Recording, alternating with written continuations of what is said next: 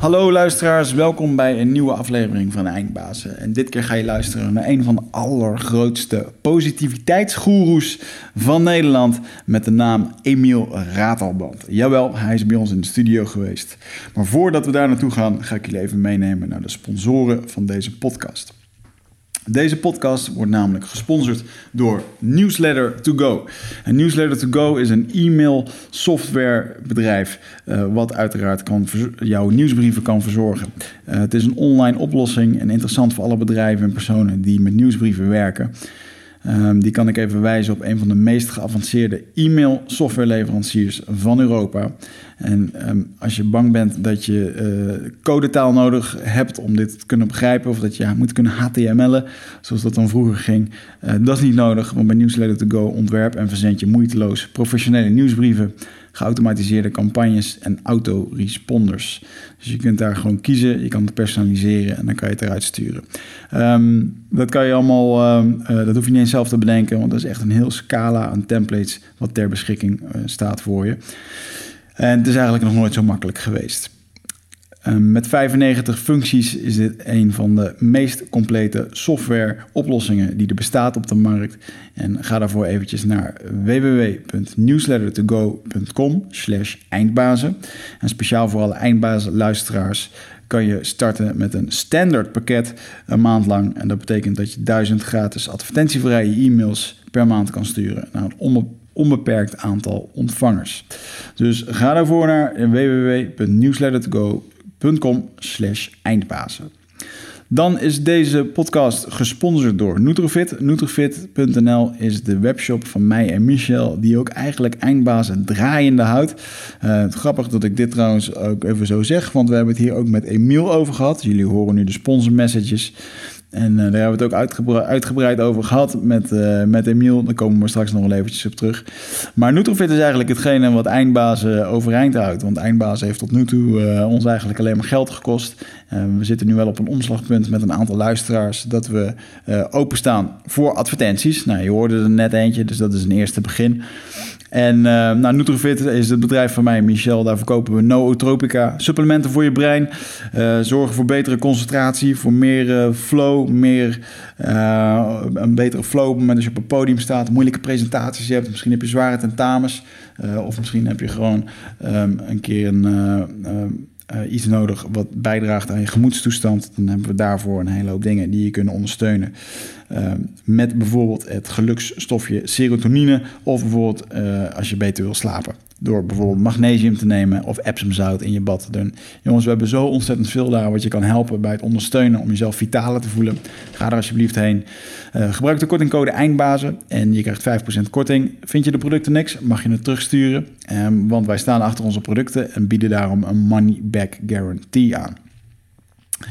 Als derde starten Michel en ik een mastermind in september. Dat betekent dat we met 10 ondernemers aan de slag gaan om een jaar lang te bouwen aan hun onderneming.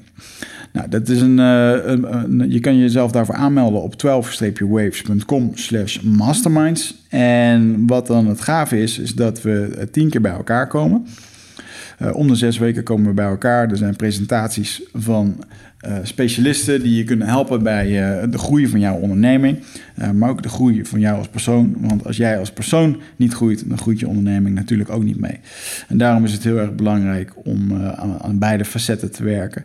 er zit ook een fysieke exercitie bij, een zogenaamde Marine Experience, waar je wordt getest op je fysieke conditie en op een stukje leiderschap onder, onder druk. Dat doen we bewust, omdat we vinden dat jij als ondernemer ja, moet je bestand zijn tegen dit soort dingen. Um, en dit moet ook een beetje dwingen, zodat je de, daadwerkelijk um, je hierop gaat voorbereiden door jezelf fysiek te trainen. Wij vinden dat dat bij het ondernemen hoort. Dat, dat, ja, dat hoort daar gewoon standaard in. En daarom hebben we deze challenge daarbij bedacht. Ga daarvoor eventjes naar 12wave-masterminds en daarbij leer je alles uh, over deze mastermind. Um, heel erg gaaf, want uh, dit ligt ook heel erg dik, dicht bij het vakgebied van uh, de gast die we hebben gehad. En dat is niemand minder dan Emiel Ratelband. Um, zeker de, de, generatie van mijn leeftijd, die zal Emiel kennen als de positiviteitsgoeroe van Nederland. hij staat ook al bekend om het woord chakra, wat hij destijds uh, gebruikte om mensen op te zwepen en te motiveren. Ehm, en hij heeft dat met een hele hoop mensen kunnen doen. Hij liet mensen over kolen heen lopen. Het Nederlands elftal heeft hij geholpen. Bekende bedrijven à la Philips. En nog steeds wordt hij heel erg veel gevraagd. Hij is op dit moment 69 jaar. Maar heeft nog steeds een onwijze drive en een ambitie om allerlei dingen te manifesteren. En um, we hebben het met hem over heel erg veel verschillende facetten gehad. En wat heel veel mensen niet weten, en, en dat vond ik wel een van de mooiste anekdotes die hij hier gaf, is dat Emiel um, in de leer is geweest bij niemand minder dan Tony Robbins. En uh, de meeste van jullie die kennen Tony Robbins. Sommigen vliegen zelfs naar Amerika. De meeste gaan naar Londen toe als hij daar is. Dat betalen ze een paar duizend euro om bij een, evenement van deze uh, ja, uh, persoonlijk leiderschapsgoeroe te zijn. Nou, het mooie is dat Emiel 35 jaar geleden in Amerika zat. En uh, dat hij daar Tony Robbins heeft leren kennen. En hij vertelt hier uh, voor het eerst, dus we hebben een primeur, waarvoor dank Emiel, um, dat hij vertelt hoe hij in aanraking is gekomen met Tony Robbins. En wat dat met hem deed op dat moment. Hoe dat hij bij hem in de leer is gegaan, wat hij daarvoor mee heeft moeten doen. En Tony heeft het hem absoluut niet cadeau gegeven. En dat vond ik misschien wel een van de mooiste verhaal wat, uh, wat Emiel uh, hier vertelde. Nou, Emiel zijn uh, carrière is heel erg bewogen. Ehm, het, vaak ook in het nieuws geweest en in de media geweest. En eigenlijk komt alles hier wel in, aan bod. We horen hem ook over zijn laatste expeditie... waarbij hij een spirituele reis naar Thailand heeft mogen maken... en ook mooie inzicht heeft gekregen voor zichzelf. En um, ik, moet, ik moet zeggen, jongens, ik ga dit gewoon zeggen... want ik heb nu natuurlijk meer... we hebben bijna 100 gasten op de stoel gehad... Je kan zeggen wat je wil, hate him or him. Maar ik heb geen enkele gast gehad die bij ons op de stoel zat... en die in een seconde de energie zo kon opzwepen uh, en mee kon krijgen... zoals alleen Emiel, Rater, Emiel Raterband dat kan. En ik denk dat hij daarom ook zo'n onwijze ster is... als hij op het podium staat en zijn kuntje doet. Um, want dat kuntje dat is wel gefundeerd op een hele hoop kennis... een hele hoop ervaring... En uh, vooral een hele hoop passie. En ik hoop dat jullie dat terug horen in deze podcast. Dames en heren, Emiel Ratelband. Eindbazen wordt gesponsord door Nutrofit. De webshop voor natuurlijke voedingssupplementen en trainingsmaterialen die je helpen bij het verkrijgen van Total Human Optimization. Nutrofit is hofleverancier van merken zoals Onnit, Natural Stacks en Bulletproof Coffee. Probeer onze producten zonder risico door onze money back guarantee. Bezoek ons op www.nutrofit.nl. Bestel je voor 9 uur 's avonds dan zorgen wij dat jouw bestelling de volgende dag geleverd wordt.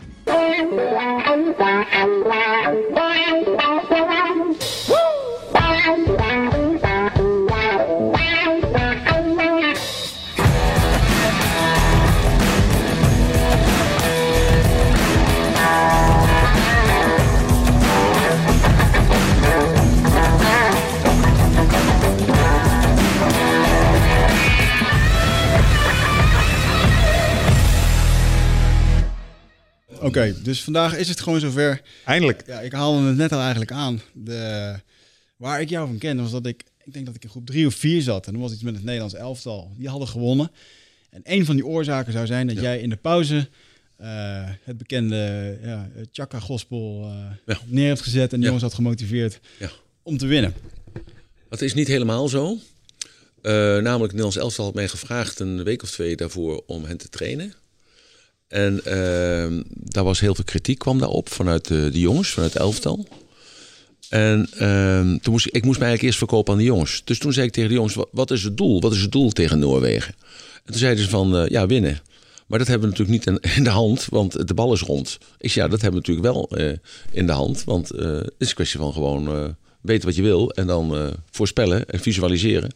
Auditief mee visualiseren. Kinesthetisch daarmee bezig zijn. En dan uh, dwing je dat gewoon af. Ja, nee, dit en dat, en zo allemaal. Dus uh, ik zeg, nou maar luister jongens. Ik zeg, uh, als jullie er niet in geloven, dan zal ik jullie het voorbeeld geven. Ik, ik ga naar RTL en ik ga zeggen dat jullie gaan winnen die woensdagavond. Of voor met 2-1 tegen Noorwegen. Ja, Ratelband, je bent gek. Je bent hartstikke gek. Dat kun je niet. Dat kun je toch niet zeggen, want we winnen niet met 2-0. ik zeg, als ik nou gewoon mijn kop in de strop stop en ik zeg dat.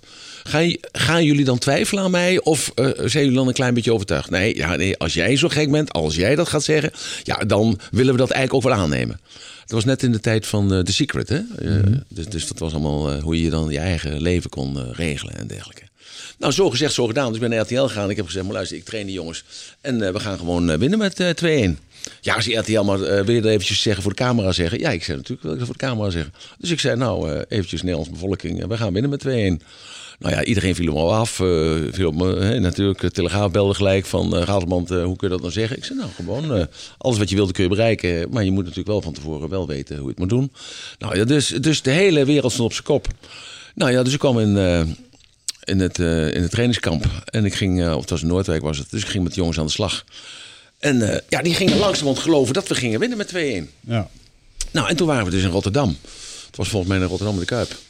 En toen zeiden ze, nou, nou moet je alleen het publiek nog even overtuigen. Nou, dus ik ging dus mee op de stip staan vlak voor de wedstrijd. Ik zei, jongens, we gaan winnen met 2-1. Nou, de ene helft van de bevolking die riep boe, boe, boe. En de andere helft die, die riep tjaka, tjaka, tjaka. En het eerste doelpunt was voor de Noren. Dus het was 0-1. bij de rust was het 1-1. En het was twee minuten voor het eind. Was het 2-1 voor mm. ons. Yeah! en, maar het, het, het vreemde, het, het, het heeft mij altijd bevreemd. Kijk, het, het, is helemaal geen prestatie, want zo werkt het natuurlijk in het leven. Maar wat mij zo bevreemde was dat al die mensen die de Secret hadden gelezen, die dus nu zagen dat het zo werkte, dat waren de grootste critici. Mm.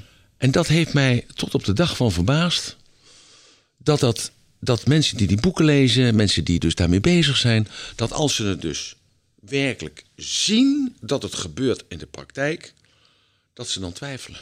Ja. Want dat is ook uh, de tegenstanders van de NLP eigenlijk als het ware. Dus die NLP geleerd hebben, zijn vergeten dat Ratelband NLP naar Nederland heeft gebracht in 1986. Dat is geen verdienste, maar het mag toch best even ook een keer gezegd worden. Uh, Ratelband heeft NLP bekendgemaakt in Nederland, in Duitsland en eigenlijk in heel Europa.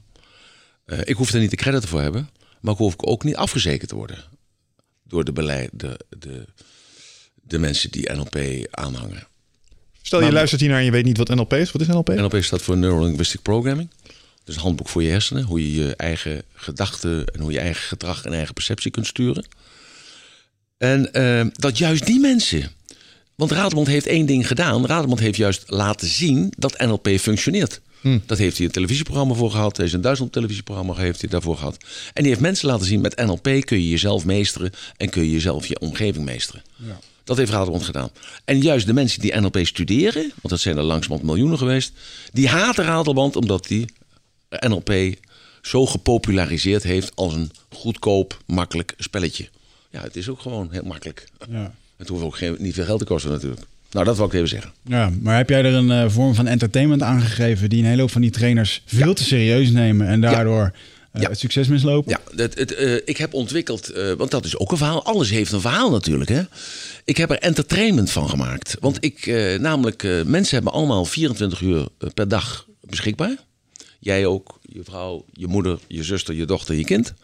Alleen, heel veel mensen geloven dat ze tien uur moeten slapen. Of uh, moeten rusten. Of dat ze maar zes uur bezig kunnen zijn. Of dat hun activiteit maar vier uur is. En daarna zijn ze dus op. En ik heb gezegd, maar luisteren. Ik geef mijn kennis binnen deze 24 uur geef ik aan u.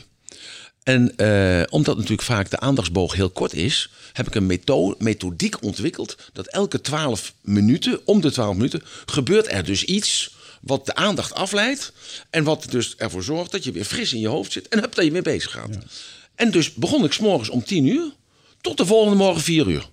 Aan één stuk door. Zonder pauze. Alleen om de 12 minuten. Een grapje, een golletje, een massage. Even zingen, even klappen. Uh, even vuur lopen. Even in het glas springen. Even met de slangen bezig. Of met een schorpioen bezig. Maar de televisie kwam erbij. En iedereen die zag alleen maar die slang. Of die schorpioen. Of dat vuur lopen. Of, of dat gras springen. Of dat dansen. Of de mensen elkaar rare bekken trekken. Of op de stoel staan en, ja, en rare ja, dingen doen. Zo. Dus uh, en daardoor, maar daardoor juist, ik was gewoon een soort grote kleuterjuf.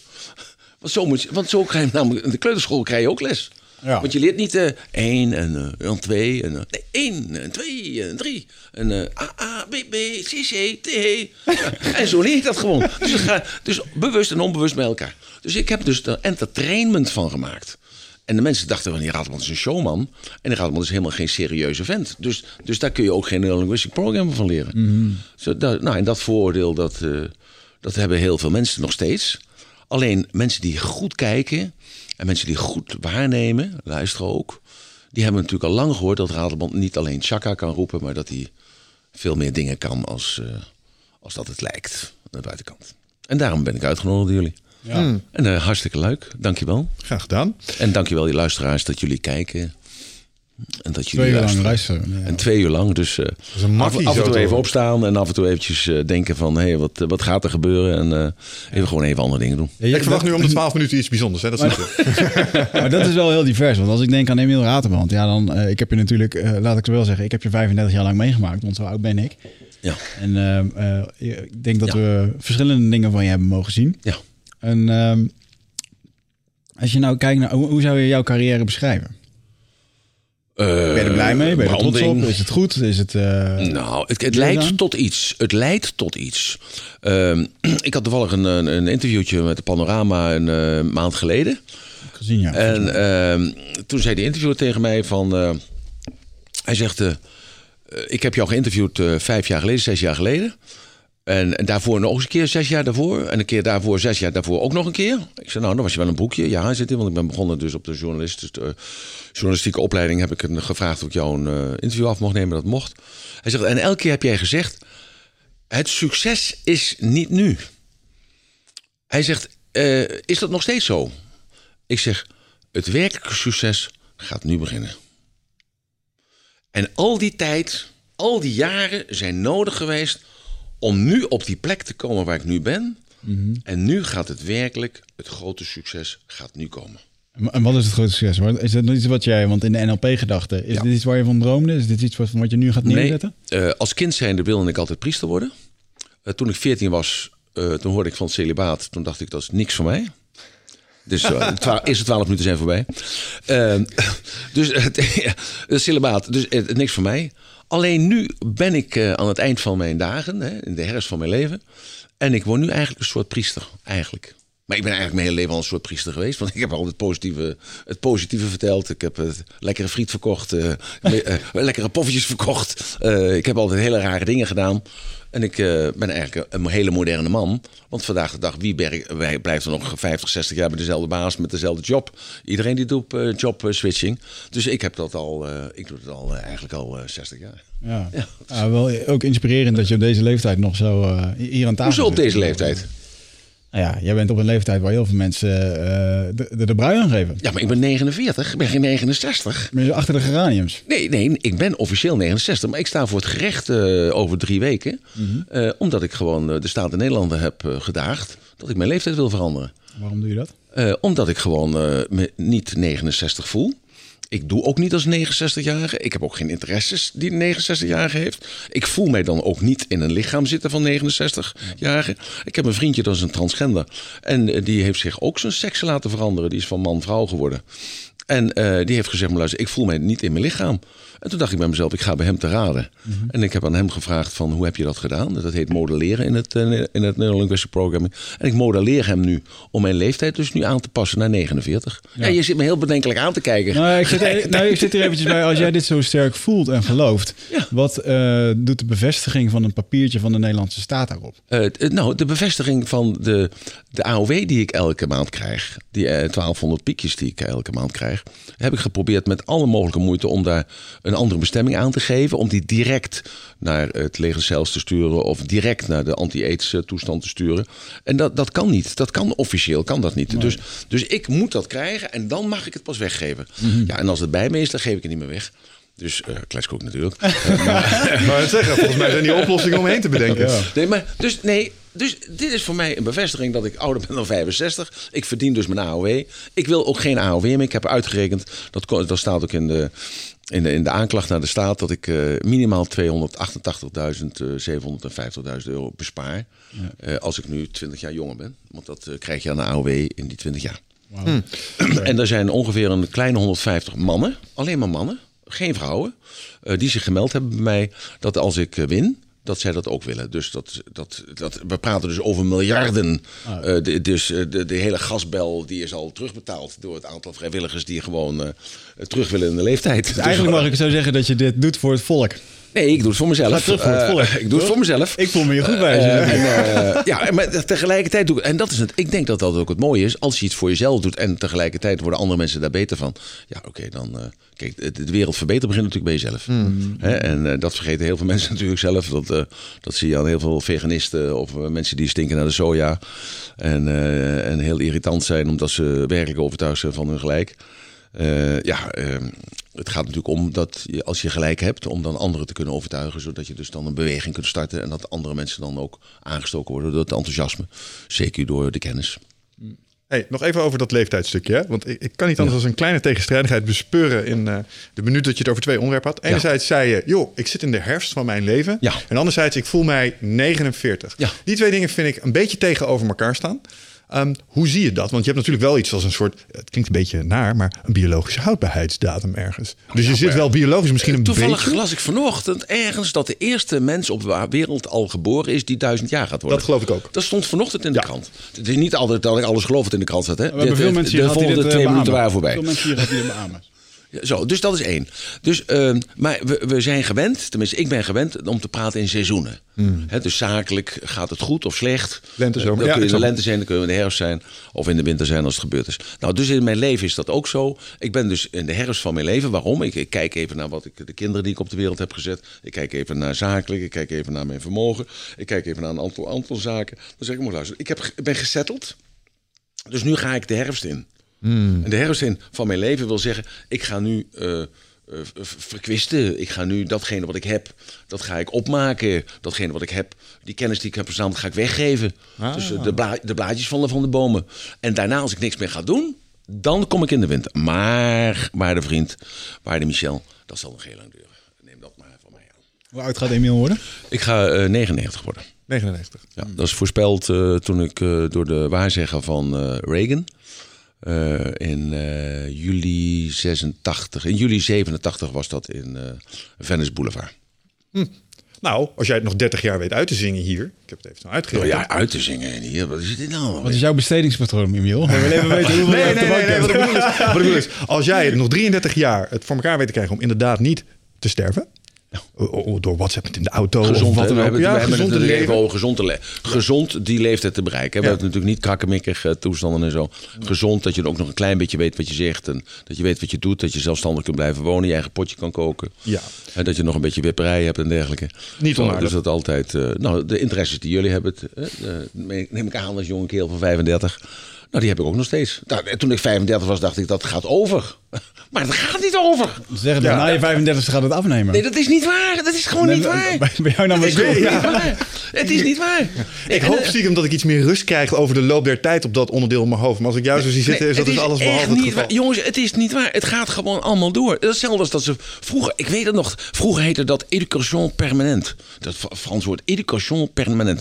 Dus dat je je hele leven door moest blijven leren. Ik wist op 13-jarige leeftijd niet zo hoe snel mogelijk ik van die school afging. En toen hoorde ik dat ik moest, de hele leven moest ik door blijven leren. Ja, nou, en dat is, het is ook zo. Je, Ja. je blijft gewoon, je moet niet door blijven leren. Je mag door blijven leren. En blijf dat nou maar, luisteraars, luisteraars. Blijf dat nou maar, want daardoor blijf je fit en blijf je, je brein blijft bezig. Het is net als met je spier. Daarboven in je hoofd is één grote spier. Daar beneden is het één grote spier. Bezig houden, laten vloeien die sappen. En dan, gewoon, dan sta je erin. Ja, dat is Het niet leven leiden, ja. Maar dat is gewoon ook allerlei andere vochten, andere sappen. Ja. De derde 12,5 minuten waren voorbij. Zo. Ik vind het mooi. maar het punt dat ik probeerde te maken was... eh, want je had het erover, de, de eerste mens die duizend wordt... die is waarschijnlijk al Is geboren. al geboren, ja. Jij en ik komen waarschijnlijk binnen nu in 30 jaar... misschien ook nog wel eens in aanmerking... voor allerlei technologieën... die bijvoorbeeld jou ook vele malen ouder zouden kunnen maken. Misschien ja, wel als ja. die 99. Ja, ja, ja. Volg je dat soort ontwikkelingen een beetje? Daar heb ik toevallig ook een artikel over gelezen. Eh, d- dat daar iemand aan gestorven was, want die had iets eh, ingenomen. Nou weet ik niet meer waar het over ging precies, maar die, die man die had wat ingenomen en eh, dat dat dan eigenlijk veroordeeld werd. Dat is dat de, de, de, de, bio. eh, eh, dat een speciaal naam, ben de naam kwijt. Er was een mooie foto met een, eh, met een, met een, met een gebit en daarin zat een soort beugel omheen of zo. Ik ben nog tamelijk visueel daarin. En eh, ja, ik, kijk, wat is het verschil tussen een kroon of een, eh, eh, hoe heet zo'n ding, was het een implantaat? Eh, ja, wat is het verschil tussen botox en eh, je haarvernieuwing? Ehm, ja, wat is geaccepteerd en wat is niet geaccepteerd. Dus dat is gewoon cultuurgebonden. Ja. Langzaam maar zeker glij je daar vanzelf in. Als er nu al eh, kinderen zijn van 13, 14 jaar die hun eh, billen op laten spuiten.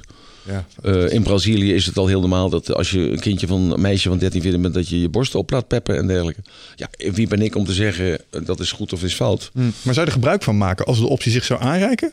Of zou je dan toch krampachtig aan die 99 vasthouden? Eh, nee, want als ik nou een pacemaker nodig zou mogen hebben, moeten hebben. Wat is het verschil tussen een pacemaker of een, een verse, verse nier?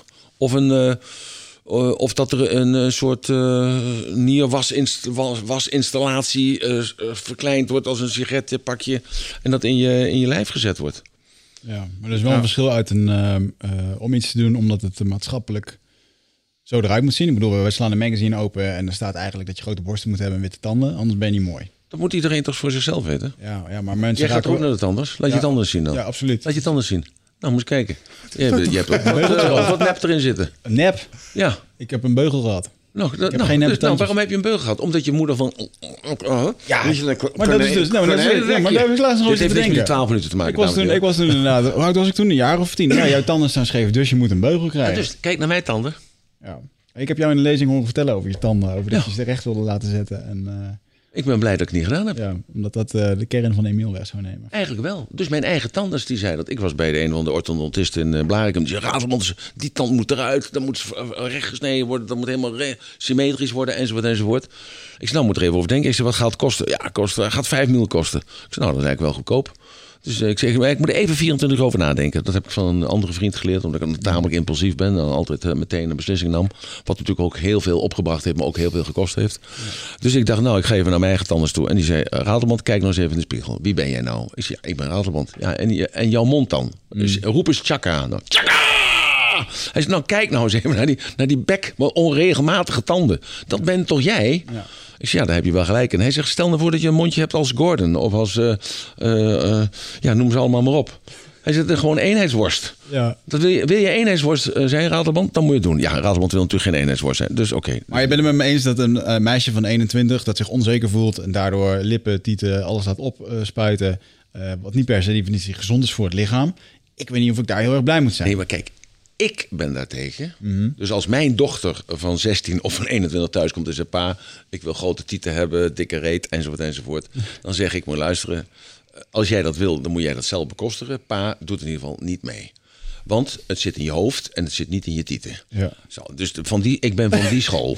Ja, ja toch? Het Ja, zit in je hoofd, het zit in je ja, is tieten. Ja, is het anders dan? Nee, of mag je dat niet zeggen tegenwoordig? Nee, nee, ik ben, het zeker in je hoofd. Ja. Nou, het zit, het zit in je hoofd. Maar als het in het hoofd zit, dat hij of zij dat nou wil... want het zat ook in het hoofd van je ouders... Dat is of van de tandarts, dat jij rechte tanden moest hebben. Waarom moet je rechte tanden hebben? Ja. De, de, de, alle, alle echte kunstenaars... Kijk maar naar Appel, kijk maar naar, kijk maar naar allemaal. Echte creatieve mensen hebben allemaal een scheef gebit. Ja, maar dan vraag ik me af, want nu kom je een beetje op jouw nieuwe stukje werk, hè, waar je op eh, body language of eh, body, eh, Body logic. body logics, waar je kijkt naar iemand zijn lichaam, de vormen ervan, en dan Ja. zou een persoonlijkheid geven. Maar als ik nu van origine eigenlijk scheve tanden heb, Ja. maar ik laat ze recht, recht trekken, Ja, neem ik dan, neem ik dan, nee, toch? Jouw karakter vooral niet. Kijk, wij, zijn, wij stammen af van de dieren. En dus eh, professor Vroon heeft in de half vorige eeuw bewezen dat we dus nog steeds het eh, reptiele brein hebben. Dat hebben we nog steeds. Eh, kijk, waarom heeft een beest, een dier, een bepaald uiterlijk? Dat komt omdat gewoon, dat heeft de evolutie ons geleerd, dat uiterlijk heeft die noodzaak, is noodzakelijk, omdat de eerste indruk die hij geeft altijd een visuele is. Dus het konijn weet aanvallen of vluchten. Nou, het konijn ziet er ook uit dat hij liever vlucht dan aanvalt. Ja. Zo. Nou, je ziet aan de carnivoren en herbivoren en omnivoren dat ze allemaal verschillende types hebben, typologieën hebben. Dat heeft, heeft ergens mee te maken, dat hebben mensen ook. Kijk, jij hebt heel veel rechte vormen in je hoofd. Je hebt een hele spitse neus, heb je. Ja, daar heb ik jou verkeerde dingen over horen zeggen. Nee, niet verkeerde dingen, maar je hebt hele kleine oortjes. Je hebt hele kleine oortjes. Ja. Dus dat, dat reduceert dat weer, dat het enigszins normaal wordt. Oké, en dat was wel een vraag die ik eh toch Ja, want je hebt er wel een neiging tot, eh, eh, tot godsdienstwaanzin. Dat zit in je. Nee, ik heb je het niet volgens mij. Ik heb je vandaag voor het eerst ontmoet. Nee, maar mag dus, ik- dat mag ik je- zit in je. Zou je mij eens willen lezen op die... Nou, eh, die die hebben nou helemaal geen trek in. Maar ik zeg dus tegen jou gewoon, dat zit, dat zit in je. Dus hè, dat godsdienstwaanzin zit in je. Dat wil zeggen dat je door kunt slaan in iets. Ja, oh, zeker, is gebeurd ook. Nou, nou goed. Nou, maar ik ken jou toch niet? Nee. Hoe kan ik dat nou zien dan gelijk aan jou? Google. Omdat ik dus zie die incongruentie die er zit tussen je kleine oortjes en de rest wat zo geprofileerd is. Interessant. En meer? Wat zijn nog meer? Nou ja, voor de rest kan ik, ik kan heel veel zeggen voor Ja, jou, maar maar, dat, maar ding staat aan. Ja, dus ik weet niet wie, eh, misschien zat er wel een of andere vrouw die jou wil versieren en die zit nu te kijken. En die Nee, denkt dat ik die- ben onder de pan en ik ben net vijf weken vader. Ik ben onder de pannen. Wanneer- hoe ben je onder de pannen? Omdat je net vader bent geworden? vijf, ik ben vijf- ja, ik ben, voor nu ben ik onder de pannen. Oh, dus, Ik wou zeggen, je hebt de 7 bij 3 of zo, dus dat zegt niet zoveel. luisteraars. de- Deze jongeman zegt hij is onder de pannen. Eén op de twee huwelijken eh, die stopt binnen vijf jaar. En hij beweert hij is onder de pannen. Hij heeft een kind. Hij denkt het is nu voor elkaar. hij denkt dat zal mij nooit gebeuren. Want die Raterband drie keer is gebeurd. Dat hij zijn kinderen niet zal zien. Enzovoort enzovoort. Vriend, je bent één groot vat vol met tegenstrijdigheden. En- kijk, nou, wat wil je weten over jezelf? Zeg maar wat Ja, je ik, wil weten. ik bedoel, ik zie jou in die, eh, in die seminar, zie ik jou dingen over eh, gelaten dingen zien. Ja. Ik ben benieuwd. Ja, maar wat wil je weten? Zeg maar wat je wil weten. Hoe werkt het? Waar, waar let je op? Stel je, je kijkt naar iemand zijn Ik gezicht. kijk dus naar het eerste. Wat valt mij het meeste op aan hmm. Wiegert? Het eerste, hij komt binnen, zeg maar, in het café. Ja? En, en, eh, en ik zie hem staan. Wat is het eerste? Dan zie ik die grote neus. En ik zie dat die grote neus naar rechts buigt. Heb je misschien nog nooit gezien. De, de neus wijst naar rechts. Gaat nu een beetje op het... Wijst Ja. van links af. Ja, klopt. wijst van links af. Wijst naar rechts. Zo. Hij wijst dus naar de ratio. Dus hij zit altijd in zijn hoofd. Hij is dus met al datgene wat hij wil en wil bereiken. Want hij heeft een hele sterke kracht in zich om eh, te wensen, om eh, te scheppen, om eh, te zijn, om zich te manifesteren. Dat wijkt, wijkt dus naar rechts. Dat wijkt dus van de emotie af. Zo. Dus hij zit meer in zijn ratio dan in zijn emotie. Maar zijn emotie is heel sterk. Dat komt door die kleine oortjes. Hij heeft ook geen, klein, geen oorlellen. Zie je dat? Eh, door, de- is doorgegroeid. Ja, dat is wel mooi. zo. De, de- dus als je teruggaat naar de, naar de schepping, hè, dus de schepping dus die in de baarmoeder plaatsvindt, hè, de, de, de, de, de, de conceptie als het ware, hè, dan ontstaan er dus bepaalde gedeelten bestaan is dat de, de kiemtheorie. Ja, de, wel ontzettend saai verhaal, jongens. Ontzettend saai verhaal. Dit vinden wij Ja, fascinerend. dit is ja. fascinerend. Ja, vind fascinerend, fascinerend. nou, ja, dus de, de- en daarin word je dus gevormd. En ik persoonlijk geloof, dat is mijn geloof, dat de ziel die in ons allen zit, dus dat is alweer een heel beladen woord, hè? Elk, elk woord is geladen. Dus gelijk krijgen mensen, ja, er is geen ziel, dat noem ik geest, of eh, ja, dat heeft met Jezus te maken. Nee, heeft niets mee te maken. Jij bent er altijd al geweest. Eh, Dus de ziel, die komt niet op deze wereld om te leren, want de ziel is alwetend. De ziel komt hier om iets te beleven. Die komt hier iets om te beleven. En om dat te kunnen beleven wat hij noodzakelijk vindt, of het noodzakelijk vindt, of zij noodzakelijk vindt, hè, die ziel die dat noodzakelijk vindt om dat te beleven, heeft hij een speciaal uiterlijk nodig. Want met dat uiterlijk creëert hij de reactie van de omgeving. Want mensen reageren, you never get a second chance to make the first impression. Maar de eerste, de eerste impuls die je geeft aan mensen is visueel. Ze kijken naar jou.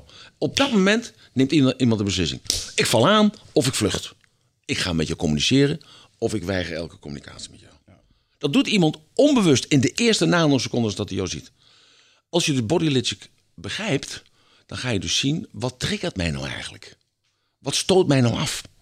Een goede verkoper heeft altijd ronde vormen. Want ronde vormen trekken samen en trekken je naar hem toe. Ja. Een heilige man, jij neigt ook naar een heiligheid. Dat zit ook in je. Dus spiritueel ben jij ook daarmee bezig. Het heeft een langwerpig gelaat en een soort eivormig. Kijk naar de afbeeldingen van Jezus. Niemand heeft een foto van Jezus gemaakt. Niemand heeft Jezus gezien. Maar alle kunstenaars hebben onafhankelijk van elkaar allemaal dezelfde soort gelaat gemaakt. Dat is van Boeddha hetzelfde laken en pak. In welke staat hij was, heeft hij elke keer een ander gelaat.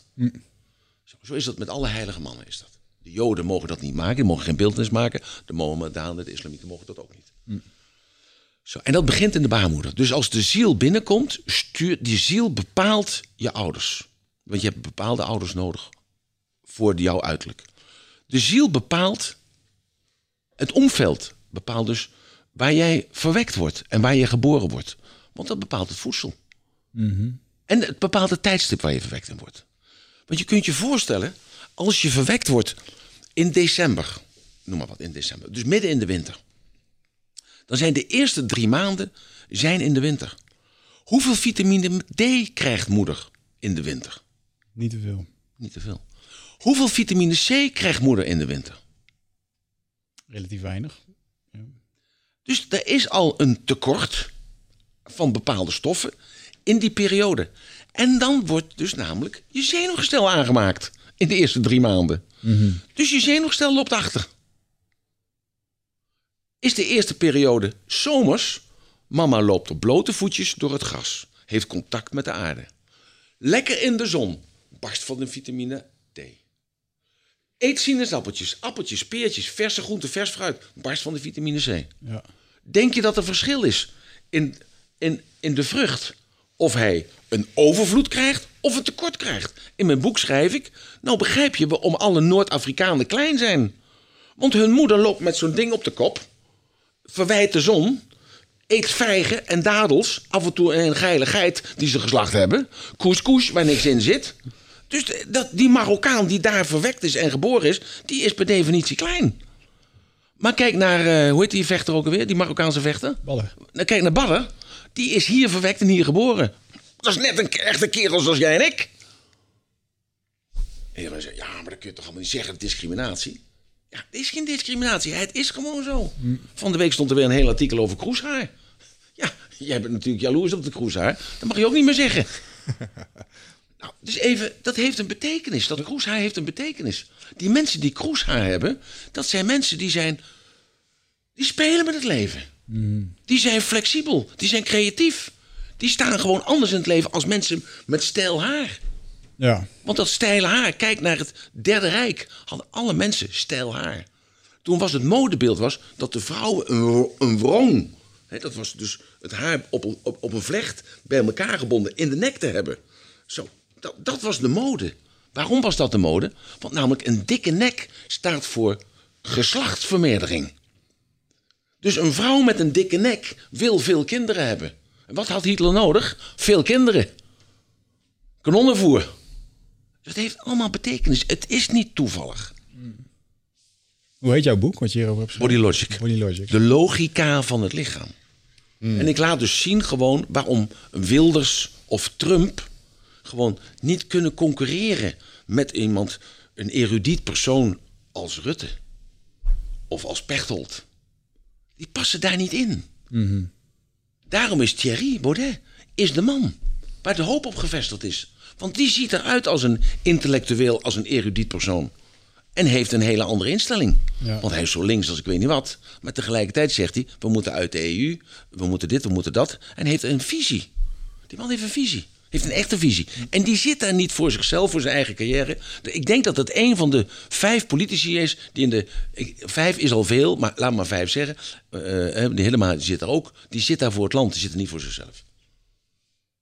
Eh, Dat ben ik zeker met je eens. Ja, ik Zo. denk... eh, en, en, dat, en, en al die politici die zitten daar gewoon voor de poen. Die zitten voor een carrière. Kijk maar even naar die Onno, eh, weet je wel, de oude burgemeester van Maastricht die daar gewipt is. Van de week stond hij in de krant, sikje voor, andere bril op zijn kop. Onherkenbaar, alleen zijn naam stond eronder. Want die is nou burgemeester van de Haarlemmer, Haarlemmerdijk of Haarlemmer, eh Haarlemmermeer eh, gemeente of zo. Dat was toch het ex-vriendje van die RTL Boulevard meneer? Ja, ja, van Albert Verlinde, ja. Oh ja, dat was het, ja. Maar ja, te- ja, begrijp ja, je? ja. Dus gewoon, hij wordt ge- weggeserveerd uit de politiek. Huppakee, en dan wordt er achter gaat hij weer in. Dus het is gewoon baantjes, baantjesjagers. Het is gewoon ja, zorgen voor een eigen inkomen. Ja. Het is gewoon een schande. Het is een schande. Maar je verandert niks aan het systeem. Ik ben een groot gevecht gewikkeld met de jeugdzorg. Met, met, eh, die mijn kinderen ontnemen. Dit, jongen, je kunt net zo goed tegen de muur aan boksen. Dit, je komt er niet doorheen. Ze zeggen, ja, protocol dit. Ja, eh, eh, we moeten dit, we moeten dat. Ja, je krijgt niemand te spreken. Je krijgt niemand aan de telefoon. Het is gewoon... dat is een actueel ding nu nog voor jou? Ja, dat speelt. Ja, ik krijg mijn kinderen niet te zien. Ja, twee uur in de twee weken. Het is gewoon een schande wat er gebeurt.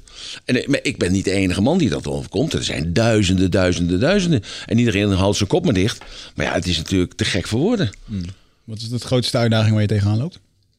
In dit vlak? Nou, dat je dus, eh, je wordt gewoon niet serieus genomen. Dat is een vrouwenbastion. Dat mag je natuurlijk ook niet zeggen, hè? Dat het de vrouw, het, het is gewoon de mannen tegen de vrouwen. Eh, het is een vrouwenbastion. Dus een, je zou dan zeggen, nou, dan is het feministisch. Dan zou het zacht moeten zijn. Dan zou het lief moeten zijn. Dan zou het begripvol moeten zijn. Hè? Want toch, daar staat feminisme toch eigenlijk voor. Nou nee, maar dit is gewoon het, het precieze tegenovergestelde. Deze vrouwen zijn allemaal zulke kerels geworden. Die allemaal eh, werken uitsluitend via protocollen. En voeren die uit. En eh, hebben geen enkel gevoel. Als ik aan hen zeg van, maar luister maar, mijn, mijn dochtertje van tien heeft behoefte aan een vader. Of mijn zoontje van acht jaar die wil met zijn vader ravotten. Die heeft ook behoefte aan een man. Ja, nee, maar zus en ja, maar zo. Dan komt er een verhaal. Nou, dat wil je dus gewoon eigenlijk gewoon helemaal niet weten. En de, daar is gewoon niet doorheen te dringen. Er is geen enkele emotie, er is geen enkele, enkel gevoel van begrip. Ehm, dat, dat, ik, dat, ik, dat ik zeg, maar luister, kijk, dat je die kinderen hun vader ontneemt, is natuurlijk al een schande, is natuurlijk niet te begrijpen. Maar je ontneemt die jongetjes, of de jongen en dat meisje, dus ook hun broers en zusjes. Je ontneemt ze hun opa's en oma's, hun ooms en tantes. Je ontneemt ze een familieleven, je ontneemt ze, je ontneemt ze eigenlijk een, een basis van alles.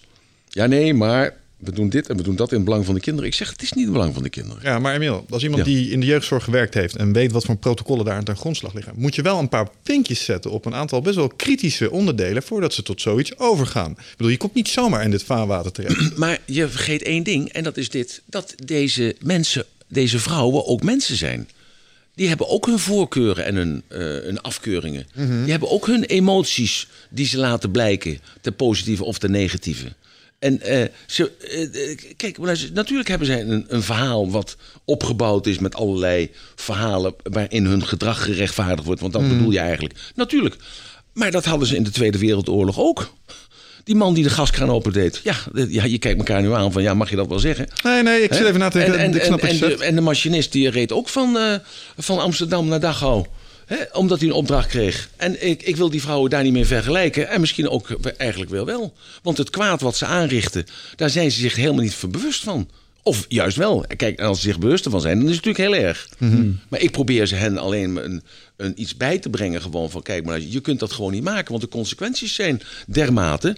En ze lopen allemaal achter moeder aan. En dat zeggen ze ook. De verzorgend ouder, we, vader en moeder hebben alle twee gezag. De verzorgend ouder is, het belang van verzorgend ouder is net zo groot als het belang van de kinderen. Dus dat is één belang. De, de ouder op afstand, dat ben ik, ook een heel leuk woord natuurlijk. Als je dat linguïstisch, eh, linguïstisch even vertaalt en de emotie eraan zit. De ouder op afstand, dat is vader dus. En dat is in 99% van de gevallen is dat de vader. Die is eigenlijk niet belangrijk. Die staat altijd onderaan de ladder. En al bij mijn vraag van, maar luister maar, als blijkt dat moeder bij een persoonlijkheidsonderzoek niet eigenlijk capabel is om de kinderen op te voeden. Dan zeggen zij, dan krijgt moeder de begeleiding. Waar was dat nou ook alweer? Was dat nou in Nederland of ergens internationaal? Waarbij er een, een verbond is opgezet door vaders. Die Ja. in een soort gelijk eh, pa- pakketten zitten. En die verkleden zich als superhelden. Om, Ja, ja, om aandacht te vragen voor dit soort... eh, ja, ja, ja, goed. Nou, dat, ik, misschien is dat een klein beetje. Het, dat zijn de zogenaamde dwaze vaders. Eh, maar ook, kijk, elk woord wordt natuurlijk geladen. Toevallig hebben gisteren Jan, Roos en ik samengezeten. En we gaan nu een stichting oprichten. En we gaan een documentaire maken. En eh, ja, omdat dit zo schrijnend is, ik ben niet de enige. En, en hij is ook niet de enige. Er zijn dus gewoon duizenden, duizenden vaders. En, en dus meer dan duizenden kinders. Waar hun vader dus wordt onthouden. Ook moeders hoor, maar dat is maar misschien 2 of 3 procent. En Waar zit het stukje, ehm, hoe- hoe zou dit wel gerechtig kunnen zijn? Want er is wel een oorzaak waardoor dit zo is gekomen. Nou, er moet eerst een, een sociale. eh, een sociaal bewustzijn moet er gecreëerd worden. Hè. Jullie kennen natuurlijk allemaal het, eh, het leerproces, hè. onbewust onbekwaam. Hè. Dus eh, mensen weten niet dat het bestaat, of de mensen eh, kennen dus niet wat ze moeten doen. Nou, dus er moet eerst ja, bekwaam worden en horen en zien en beleven dat, dat er zoiets bestaat. En dat kan jou morgen ook overkomen. Dus je moet, ik, ik hoop het nooit, want ik, ik heb geen vijanden, maar ik zou het mijn ergste vijand niet toewensen. Dat je in zo'n systeem, want je komt in een systeem terecht. Ja, dus- En dat systeem, dat, is dus, dat draait gewoon door.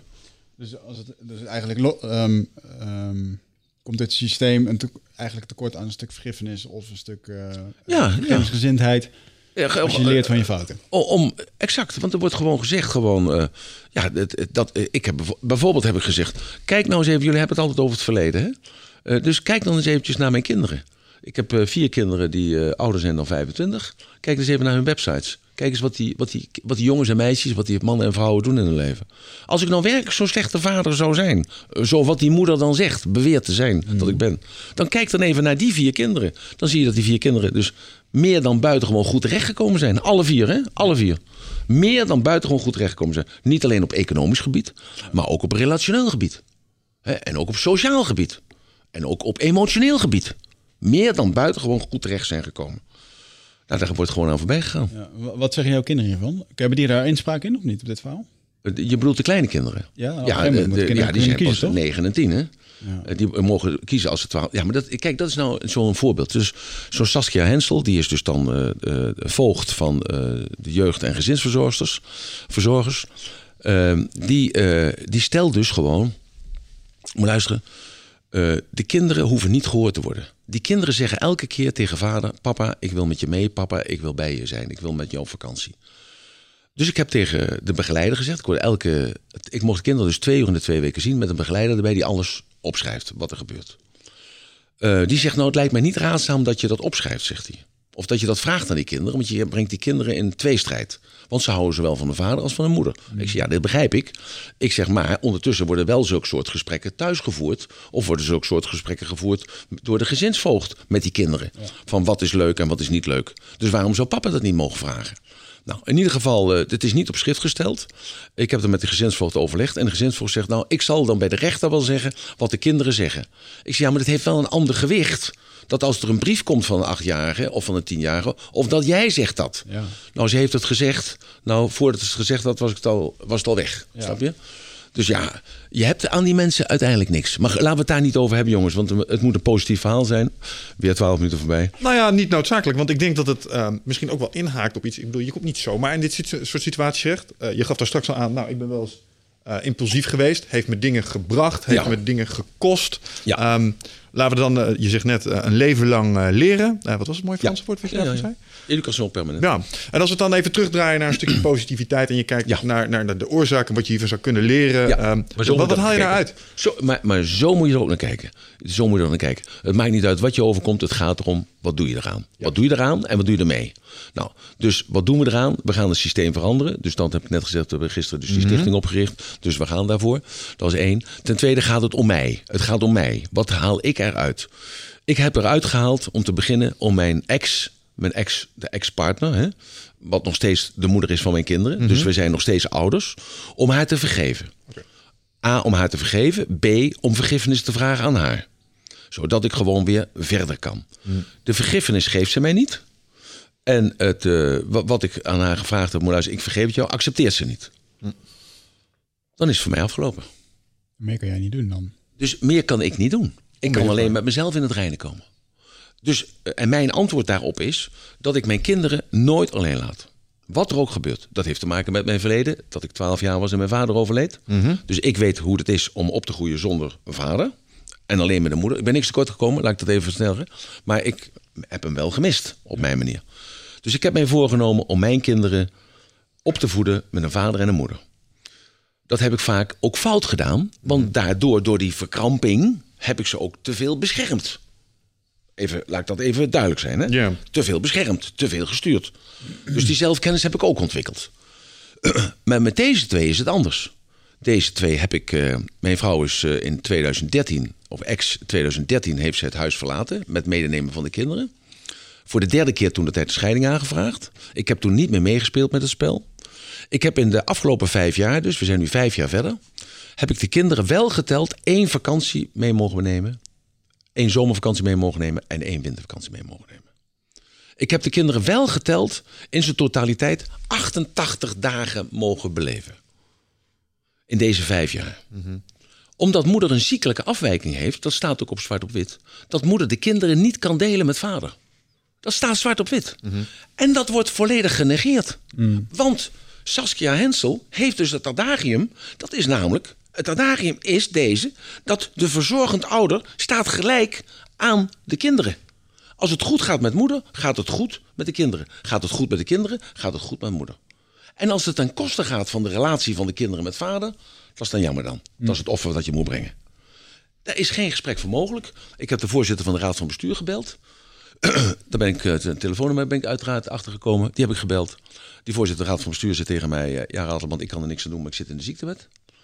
Ik zeg, wie moet ik dan bellen? Toen zegt hij, dan moet je mevrouw Adema bellen. Dat is de directeur van de jeugd- en gezinsbeschermers in Nederland. Ik heb mevrouw Adema gebeld. Ja, zegt mevrouw Adema, wat moet ik hiermee? Ik zeg, mevrouw Adema, ik zeg, het is uw personeel. Het zijn uw medewerkers. En het onrecht wat gebeurt, daar bent u verantwoordelijk voor. Ja. maar ik wil hier niet meer genoemd worden. Ik wil hier niet meer ingetrokken worden. Ik zeg, het zijn uw medewerkers. Ik zeg, zo werkt het nou eenmaal gewoon. Ja, maar dan moet u bij die en die zijn. Ik zei, nee, ik moet bij u zijn. Nou zegt ze, ik zal zorgen dat u een gesprek krijgt met de baas van Saskia Hensel. Nou, dus ik heb met de baas van Saskia Hensel heb ik aan tafel gezeten. Ik heb Willy Bord Verkeer meegenomen. Dat is een hele goede vriend van mij. Als jullie nog weten wie Willy Bord Verkeer is is. grappig, want ik heb nog een aflevering deze week zitten kijken waarin jullie niet goed bevriend met elkaar waren. Nee, dat was ook een rimpeling in de, in de woestijn. Dus eh, oké. En eh, Willy Bord is, mij me- Willy Bord is mij mega als vriend. Niet als openbreker. Niet als... En die heeft erbij gezeten. Die heeft erbij gezeten. En die zegt, Emil is het niet. Hij zegt, het zijn gewoon varkens. Het zijn gewoon varkens, die wijven. Er is geen enkel begrip. Er is geen enkele opening.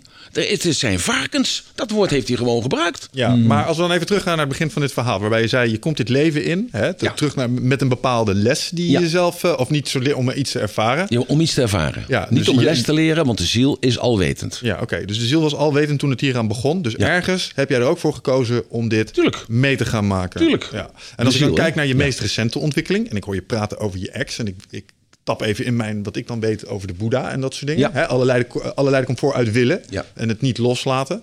Ehm, wat is er voor nodig voor jou om dit? Want als, als ik je erover hoor spreken, het is duidelijk, hier zit, eh, hier zit vuur achter. Ik snap dat. Het gaat om liefde voor kinderen. Maar toch, de kinderen, hè? als je dit zou moeten laten loslaten. Ik denk dat dat de enige manier is om je uit te komen. Want hoe krampachtig je erop ingaat. Ja, natuurlijk. Hoe ga je dat, fixen voor jezelf? Dus als je dit aan mij zou moeten coachen, dus ik zou in deze situatie zitten, wat zou je tegen mij zeggen nu? Eh, dan leer ik jou wat ik zelf doe. Eh, dat is namelijk dat ik mijn emotie uitschakel en dat ik afstand neem. Hmm. Dus dat doe ik door middel van mijn nieuwe meditatietechniek die ik eh, in Thailand heb geleerd. Kan ik me volledig uitschakelen, emotioneel. En ben ik er alleen rationaal mee bezig. Dat klinkt. eh, Ja. En, dus, en dat, dat doe ik dus nu. Dus het lijkt wel alsof ik emotioneel involved ben, maar dat ben ik dus niet meer. ik, Hmm, niet ben meer. ik sta dus op een afstand. Ik sta op een afstand en ik zie dus wat er gebeurt. En ik zie dus dit onrecht. En als recht onrecht wordt, ben jij als individu verplicht om in te breken. Jij bent dat verplicht. Jij bent dat verplicht. Dat is hetzelfde bij de Oostervaartse plassen. Als je ziet wat daar gebeurt, dat er meer dan 3000, 3000 dieren doodgeschoten worden, bewust, dan ben jij verplicht om daar wat aan te doen. Maar het is verschil van perceptie of dat het recht of onrecht is. Het is jouw leven, het is jouw perceptie. En als het een gebrek aan kennis is, dan is de andere partij verplicht om jou die kennis te geven. Want het is altijd, het is niet ik, het is niet jij, het is wij.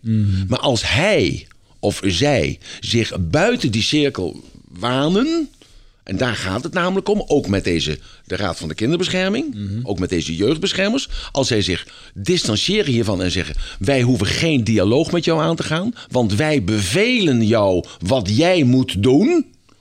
Dan is dat niet anno 19, eh, 2018, is niet anno 2018. En dan ben jij verplicht om dus hier wat tegen te doen.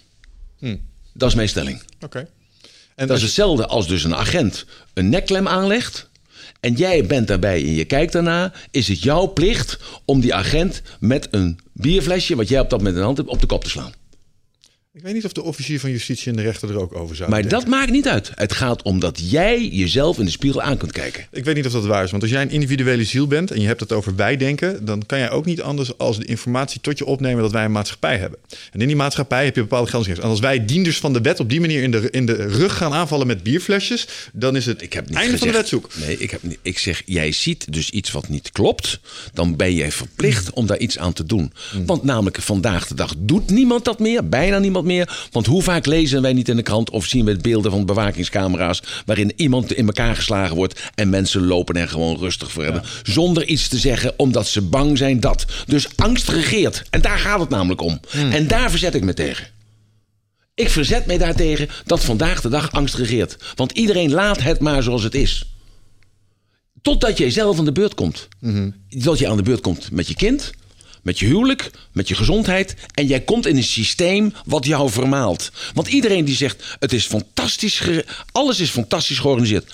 We leven ook in het best georganiseerde land van de wereld. Laten we dat even vooropstellen. Maar er gebeurt ook zoveel onder de radar.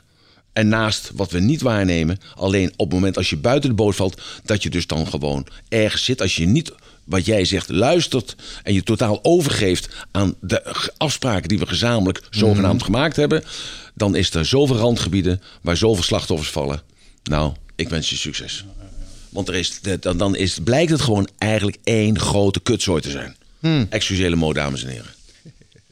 Ja? En elk mens heeft daar voorbeelden van. Elk mens heeft daar voorbeelden van. En we zijn ermee begonnen door in de politiek te zeggen... we weten toch allemaal, de 150 man zitten in de, eerste kamer, in de Tweede Kamer. Hoeveel man zijn nou werkelijk, werkelijk ideaal gedreven? Dat Pechtold een huis krijgt van 325.000 euro... en dat hij dat niet aangeeft. Maar het is toch te gek voor woorden dat hij er nog zit? Hebben we het over omkoping? Dit is nog ergens in de Bananenrepubliek. Nou, ik weet niet of ik dat met je eens ben. Nee, maar jij stemt D66, dus daarom zal het wel, eh, wel goed zijn voor. Ja. En je hebt geen ongelijk. Eh, ik stem inderdaad D66. Ja, dat heeft niks met zit body logic te maken. Maar met de ja.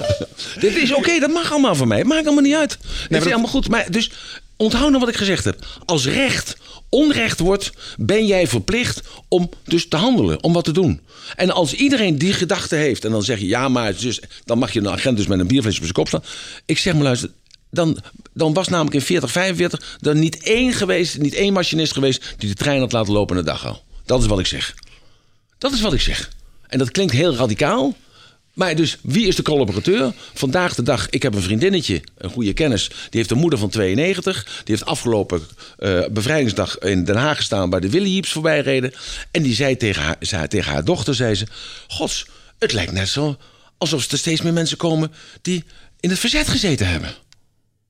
Terwijl zij dus volledig bewust de oorlog meegemaakt heeft. En weet dat er maar heel weinig verzetstrijders zijn geweest. Ja. Heel, heel, echt heel weinig Nou, verzetstrijders zijn maar daar hebben we toevallig nog met meneer Terlouw over gehad. Eh, dat, dat het, zeg maar, het, op, zeg maar, het verzet in de Tweede Wereldoorlog... dat was doodeng, dat was levensgevaarlijk. Dat was ook levensgevaarlijk. Ja, en ehm, wat jij zegt, je, je had een aantal keer het voorbeeld aan van Nazi-Duitsland. En dat gewone burgers eigenlijk het onrecht hadden moeten bestrijden op het moment dat ze het hadden gezien. En wat ik daarbij denk, is als ik je dat hoor zeggen, is dat ik snap wat je zegt. En op papier, principieel heb je gewoon gelijk. Maar ik heb een keer een boek gelezen over de Tweede Wereldoorlog, waarbij politieagenten uit Duitsland naar Polen werden gebracht om Joden te executeren. Ja. En je zou zeggen, als je daar als individu staat en je, zegt, je wordt dat bos ingestuurd, je zegt nee, ik doe dit niet. Maar de reden waarom je het uiteindelijk wel deed, was omdat Wigert stond er ook. En eh, mijn andere buurman, die stond er ook. En Je wat ik wil zeggen is dat... je dat- Ik zou dat ik je een reden van, maar je moet je geschiedenis kennen. Je moet je geschiedenis kennen. Als je weet dus dat gewoon de, de, het Eerste Wereldoorlog is verloren door de Duitsers. In 1929 kwam daar de economische crisis overheen, de hyperinflatie. Er was gewoon niet te vreten in Duitsland in de jaren 20, 30. Het was niet te vreten. En toen kwam er een kleine man met een snorretje en het haar voor zijn, voor zijn ogen. En die zei, ik geef jullie allemaal te eten. En die man maakte dat ook nog waar. Het was niet zijn idee, het was een idee van de zekere meneer Eckhart. Hè, die een of andere. Want het, het woord Ariër, dat komt, heeft helemaal niks te maken met blond en met blauwe ogen. Dat is namelijk een woord wat komt uit Atlantis. Want die meneer Eckhart die had bedacht van we moeten een bepaald type mensen maken en we moeten de maatschappij zo inrichten. En dat is het wereldbeeld wat Hitler over, overgenomen heeft. En die heeft gewoon waargemaakt. Die heeft waargemaakt wat hij, wat hij zei, wat, wat hij zou gaan doen. En omdat hij dat waargemaakt heeft, dacht iedereen van... Ja, het is net als met de McDonald's. McDonald's zegt van, we doen alles recyclen. En je denkt, oh, wat goed zeg. En we hebben gehandicapten aan het werk. En je ziet gehandicapten, god, wat is goed zeg. En we gebruiken ook alleen maar puur vlees. Tjoh, wat goed zeg. En zo, social proof heet dat. En als na, na twintig van die voorbeelden blijkt dat ze kangeroevlees hebben... zeg jij, nee, dat geloof ik niet. Dat geloof ik niet. Want je zet dat negatieve af tegen die 20 positieve... en de collapse dat negatieve anker. Dat is NLP. Zo, hetzelfde als dat jij zegt, nee, ik ben niet eens met die heer Pechtold. Die had dat best dat, eh, dat mogen hebben. Want, want jij hebt Pech- Pechtold op een of andere hoop, eh, eh, eh, als een standbeeld staan. Dat mag, dat is goed. Je hebt hem hoog staan en jij kunt je niet voorstellen dat die man dat heeft bedacht. Ik zeg gewoon, ik stel gewoon dat van de 150 man in de Tweede Kamer... de vijf echte idealisten zitten. En die vijf echte idealisten, die zitten er dus voor de mensen, voor de leden... en zitten er niet voor zichzelf, voor hun eigen carrière. Dat is wat ik zeg. Oké, en daar ben ik het niet mee oneens. Ik zeg alleen dat als je onrecht tegenkomt, dat het niet altijd zo even knip en klaar en makkelijk is om er tegen op te komen zoals jij nu doet. Nee, maar als jij dus meteen na, als jij na gaat denken van wat zijn de consequenties, wat moet er gebeuren. En wat ik zeg is dat de samenleving wordt geleid door angst. En daar verzet ik mij tegen. Zolang er zoveel angst is aan mensen dat ze bang zijn om een pensioen te verliezen, of hun relatie kapot te maken, of hun gezondheid kwijt te raken, of ziek te worden, of beschadigd te worden, of wat dan ook. Dat ze dus bang zijn van vanaf. Ze gaan dus van de pijn af. Is dat een negatieve motivatie? Dat is wat ik zeg. Daar ben ik het wel mee eens, want dat is schaars te denken. Wat is schaarste? Scha- Dat is schaarste denken. Dus ervan uitgaan dat het Juist. mis kan gaan, dat is schaarste is denken en dat belemmert je. Dat- Noem jij dat schaarste denken? Gewoon, en daarmee komen wij niet verder. Wij komen dus de volgende stap in de evolutie waar we voor staan. We staan, als je kijkt naar de kinderen. Je, kijkt, je pakt een, een foto, een kleuterfoto van je opa en oma. En je kijkt ernaar. En je maakt een kleuterfoto van de kleuters vandaag de dag. Dan zie je dat de kinderen mooier zijn geworden. Mooier zijn geworden wil zeggen, zijn meer symmetrisch geworden. Dat staat in mijn boek. Ja? Zijn meer symmetrisch geworden. Dat wil zeggen, zij zijn meer in balans dan opa en oma. Want opa en oma moesten vechten in de oorlog. Moesten vechten voor de wederopbouw. En mijn generatie na de oorlog eh, was de, de, booming, de babyboom generatie. Hebben weer een andere vorm. Omdat ze dus eigenlijk de status quo vast moesten houden. Ja. En jullie moeten het weer anders doen. Jullie hebben weer een andere vorm. Dit is waar Dick daarvoor. Swaap... Ken je Dick Swaap? Ja, je kent natuurlijk ken niks van. Ja, die hebben we hier ook gehad. En die, die zei dat inderdaad ook. Epigenetica heet dat volgens mij. Als jouw voorouders Ja. bepaalde stressprikkels hebben gehad... Ja, dan blijft dat drie generaties zitten. Dus daarom, we weten allemaal, de KZ-syndroom, concentrationslagersyndroom... dat duurt drie generaties voordat het uit het lichaam is. Dus het heeft niks met gen te maken voordat het uit het lichaam is. En dat is met fobieën is dat ook zo. Daarom is dat een traumatische ervaring. Als het, dat kan niet opgelost worden bij jou, want jij zit erin. En jouw kind neemt dat non-verbaal over. Die, die kan afstand nemen, maar die kan er nog niet vanaf, want het zit in zijn lichaam. Alleen zijn kind kan het objectief bekijken en heeft de keuze: ik kom eraf of kan er niet afkomen. Zo, dus dit is wetenschappelijk bewezen. En niet dat ik de wetenschap heel hoog heb, dat ik zeg de wat wetenschap bewezen dat het zo is. Want vanmorgen is wetenschap bewezen dat het niet zo is. Maar tot nu toe is wetenschap bewezen dat het zo is. Oké, dat vind ik interessant, want dat brengt me bij eh, dingen die je meedraagt vanuit bijvoorbeeld... eh, je Maar kijk, het is eigenlijk entertainment wat we doen, hè? Want we gaan van de, hot, van, de, van de hak op de tak. En we pakken allerlei onderwerpen bij elkaar. En niemand is geconcentreerd bezig met één onderwerp. En dat is thuis met de luisteraar is dat hetzelfde waar ik aan pak. Even dat te zijn. Hartstikke interessant om naar te luisteren. En naar te kijken. Ik denk het ook. Precies. Brengt me misschien bij iets eh, waar je het net over had. Je zegt, joh, dingen worden meegegeven op generaties. Ehm, als we jou meemaken en we kijken naar jouw eh, energieprofiel, iets Ja. waar je zelf ook over bent. Ik heb ADHD. ehm, je schijnt eh, wat dingen te hebben met. Ik heb asperge, ik Ja, heb autisme, precies. ik, ik heb alles. Weet je wel. Wat niet klopt, heb ik allemaal. ja. In hoeverre sluit dat aan op wat je me zojuist vertelde? Is dat ook iets wat jij, waar, waar je eigenlijk niet iets aan Het kan zijn toch doen? allemaal modellen, vriend? zit het zijn allemaal in? modellen. Michel, dit zijn allemaal modellen. Het zijn modellen die bedacht zijn om iemand zijn plaats te geven. Hmm. Eh, toen ik op de lagere school was, heette je, ik was gewoon stom. Ik was gewoon stom. Ja. Dus, dus- dus- en die leraar die had 55 leerlingen in de klas. Meneer Vonhoff had 55 leerlingen in de klas. Dat was eh, groep 5 en groep 6, de klas 5 en groep 6. En, en de stommerikken die zaten op de achterste rij. Dus ik zat op de hele achterste rij. En, en de kinderen die naar de HBS gingen, dat waren dus de beste. Die zaten op de voorste. Dat was Dickie Bos, eh Emmy Erlings en, eh, en, en, eh, en Saskia. Dit zijn oude klasgenoten van jou. Ja, Dat en die gingen naar de HBS. En er waren er vier, die gingen naar de Mulo toe. Eh Reiner Dijkema, eh Leo Didde, eh, de, de, de Elfriede Groot en eh, nog eentje. Die gingen naar de Mulo toe. En de rest ging naar de Ambergschool of gingen werken. Mhm. Nou, en ik behoorde tot de stommerikken. Ik zat, ik zat echt helemaal achteraan.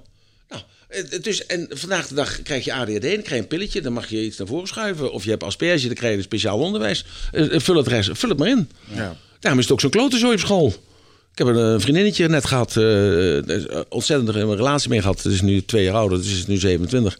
En die staat voor de klas. Als je toch die verhalen hoort wat er allemaal gebeurt. Nou, zo'n kind is met, ja sorry dat ik zeg een kind, een vrouw, het is natuurlijk een vrouw van 27. Die wordt naar huis gestuurd met, eh, met 1400 euro netto. Ja.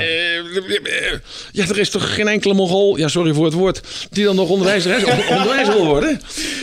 Ja, ik ben een beetje... heb je- waar heb je het over? Onze, onder, onze onderwijssysteem hebben we onderwijs lopen verkrachten, inderdaad. Er Ja, dus nou, oké. eh, En hoe kan, we hebben daar de regering voor gezet. Als die jongens nou werkelijk het beste met ons voor hadden, dan, zeg je, dan, dan regelen ze het toch, dan lossen ze het toch op. Nee, het is politiek gebakkelei. Hou alstublieft op, Michel. Eh, word wakker, jongen. In welk opzicht? Iets als ADHD. eh, Ik geloof Nee, dat. ik heb het niet over de ADHD, maar ik word even wakker. Kijk om je heen. Dus gewoon ADHD, dan krijg je een pilletje voor. Ik eet geen pilletjes. Ik heb mijn dieet aangepast. Ja. Ik weinig geloof ik minder ook in. suiker. Ik eet minder suiker. Dus ik, heb ben, ook een- ik ben nou heel rustig geworden. Bovengemiddeld hoog energie en eh focusniveau. En eh, mij wilden ze ook Ritalin geven. Heb ik ook bewust niet gedaan. Ja, nou hartstikke goed voor jou. Maar ja, je bent natuurlijk ook een eigenwijze hufter. Dat klopt, ja. Ja. Ik hoop dat je Nou, dat ook waarom, is allemaal hij, maar waarom is hij een eigenwijze hufter? Waarom is hij een eigenwijze hufter? Groot voorhoofd? Nee, oh nee, de grote oren heeft. Flap oren. Zei ik net, Oh, ja? grote oren. Ja. Ja, grote oren. Dus hoe groter de oren, hoe rationeler je bent. En hoe eigen, wij- eigen streepje wijzer je bent. Daarom zie je mensen die ouder worden. Er zijn de twee dingen die nog groeien, dat is de neus en je oren. Zo. Dus hoe eigenwijzer je bent, hoe groter oren je krijgt. Je moet eigenlijk een foto maken van je gezicht en vandaag over 40 jaar weer. Dan zie je dat je oren zijn gegroeid. Je hebt ook grote oren. Ik heb, als je kijkt naar mijn eh, foto's van eh, 30 jaar geleden, heb ik hele kleine oren. Oké. Dus je bent heel eigenwijs geweest, hè? Ze harder gaan groeien. Ja. Dus wat is de eerste kip of ei? Ander soortig ei. Zit jij eh, vaak in je hoofd? Eh, neem je heel veel informatie tot je video's, podcasts, boeken? Eh, nou, voel je niet schuldig, dat doen heel veel mensen natuurlijk. maar vaak zijn we op zoek naar antwoorden. Eh, gaan we nog meer informatie tot ons nemen, terwijl ja, de antwoorden liggen toch echt in onszelf. En dat is iets wat we voelen met ons lichaam. Maar vaak zijn we zo erg in ons hoofd bezig ja, dat we dat ook niet meer, dat we daar niet meer echt goed bij kunnen. En dat is graag waar ik je voor uit wil nodigen. Voor Rite of Passage. 24, 25 en 26 mei is er weer een nieuwe editie voor mijn retreat voor persoonlijke ontwikkeling. Waarbij het thema echt is om uit het hoofd te komen in dat lichaam. Want dat is waar je alles ervaart. En ik wil dat je gewoon weer in contact komt met, met die, die intuïtie. Ehm, en dan gewoon een heel sterk eh, innerlijk kompas. Dat je gewoon weer weet waar je naartoe moet, wat je te doen staat. En dat je gewoon weer helderheid hebt over wat je wilt en hoe dat je dat gaat doen. En dat doen we middels eh, bio-energetische oefeningen, dynamische meditaties, een stuk shamanisme zit erin. Het enige wat er bekend is van het programma is dat er een zweethut in zit. Eh, en natuurlijk gewoon hands-on persoonlijk leiderschap.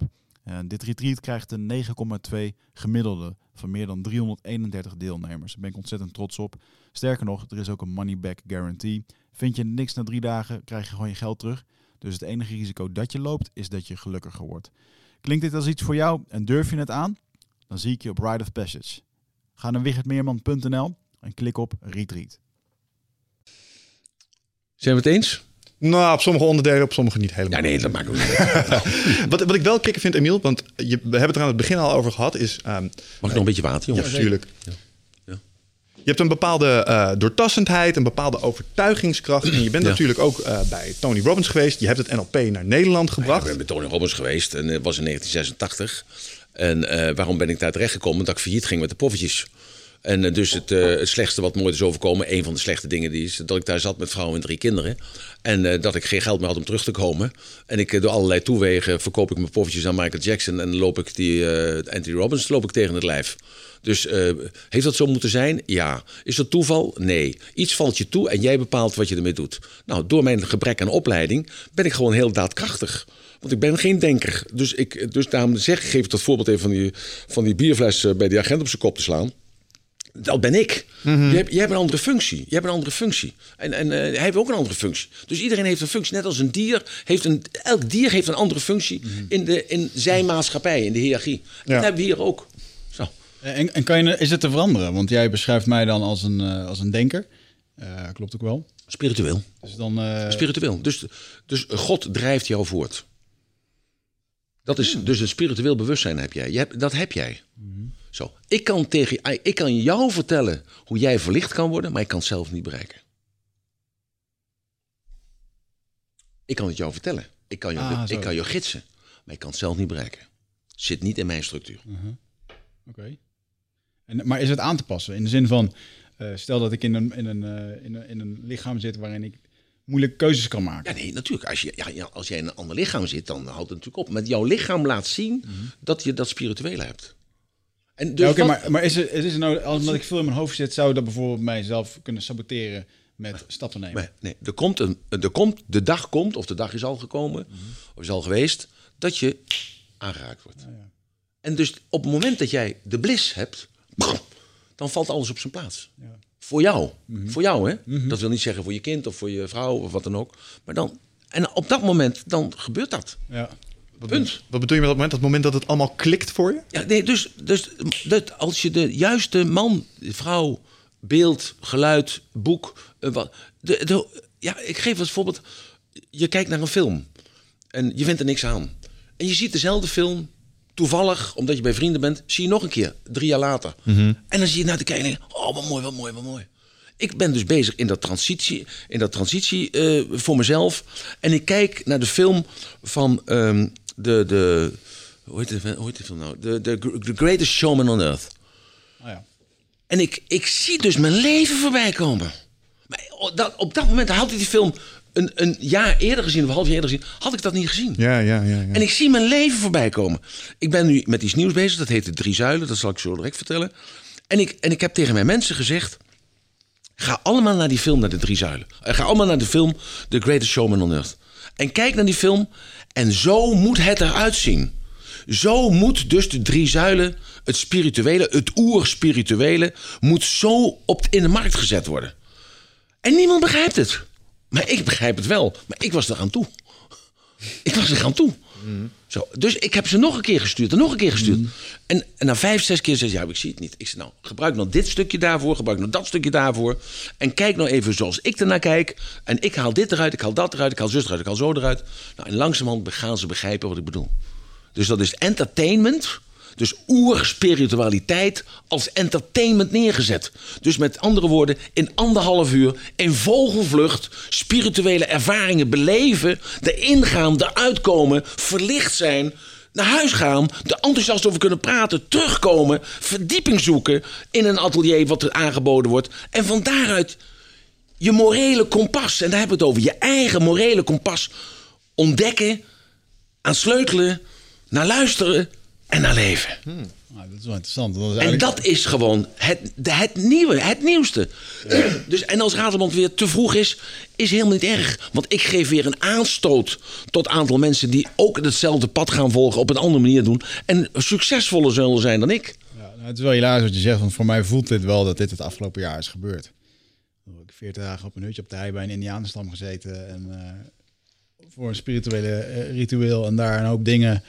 Eh, bijna, en daar ben ik zeker wel in teruggekomen dat ik dacht van, nu weet ik hoe het zit.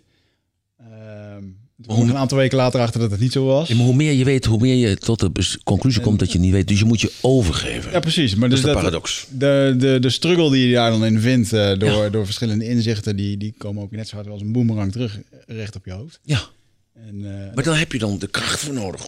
De daadkracht nodig om het te pakken en het om te zetten in datgene wat jij wilt. Want jij wilt dat bereiken, dat zit in je. Gewoon. En elke weg is de juiste weg. Het is altijd goed. Het is altijd goed. En dus die tijd zijn we voorbij van dogma's, van religies. Want dat zijn gewoon instituties die gemaakt zijn door mensen... die ook alleen maar aan zichzelf dachten. Ze hadden natuurlijk in principe wel het goed voor... maar dachten ook in geld. Je moest een aflaat kopen, je moest biechten, je moest een stoel kopen... enzovoort, enzovoort. Nee, dat heeft er allemaal niets mee te maken, jongen. Die tijden zijn voorbij. We zijn zoveel vrijer geworden in ons hoofd. Er zijn zoveel vrije geesten om ons heen... die allemaal zoekende zijn van... Wat, waar kan ik me aan vasthouden? Mijn ouders hebben me verlaten, die hebben recht op hun eigen leven. De overheid is niet meer te vertrouwen. Die proberen je een WOZ-maatregel door de, door de neus te boren waar je het niet mee eens bent. Je krijgt een aangifte. Wie moet ik nog vertrouwen? Wie kan ik nog vertrouwen? Je vrienden gaan weg, die verlaten je. Er is niemand meer. Je huwelijk gaat kapot. Wie moet je nog vertrouwen? Er is maar één persoon die je moet vertrouwen, dat ben je zelf. En dat is jouw morele kompas. Dus je moet je morele kompas opnieuw. Dus dat kun je niet meer eiken aan de Bijbel of aan de Koran. Dat kun je niet meer eiken aan, aan regels van, het, van de tien geboden. Je kunt het niet meer eiken aan de wetgeving van, van meneer Rutte of van meneer Pechtold of noem ze maar op. Je kunt ze niet meer eiken. Je moet ze eiken gewoon aan jezelf.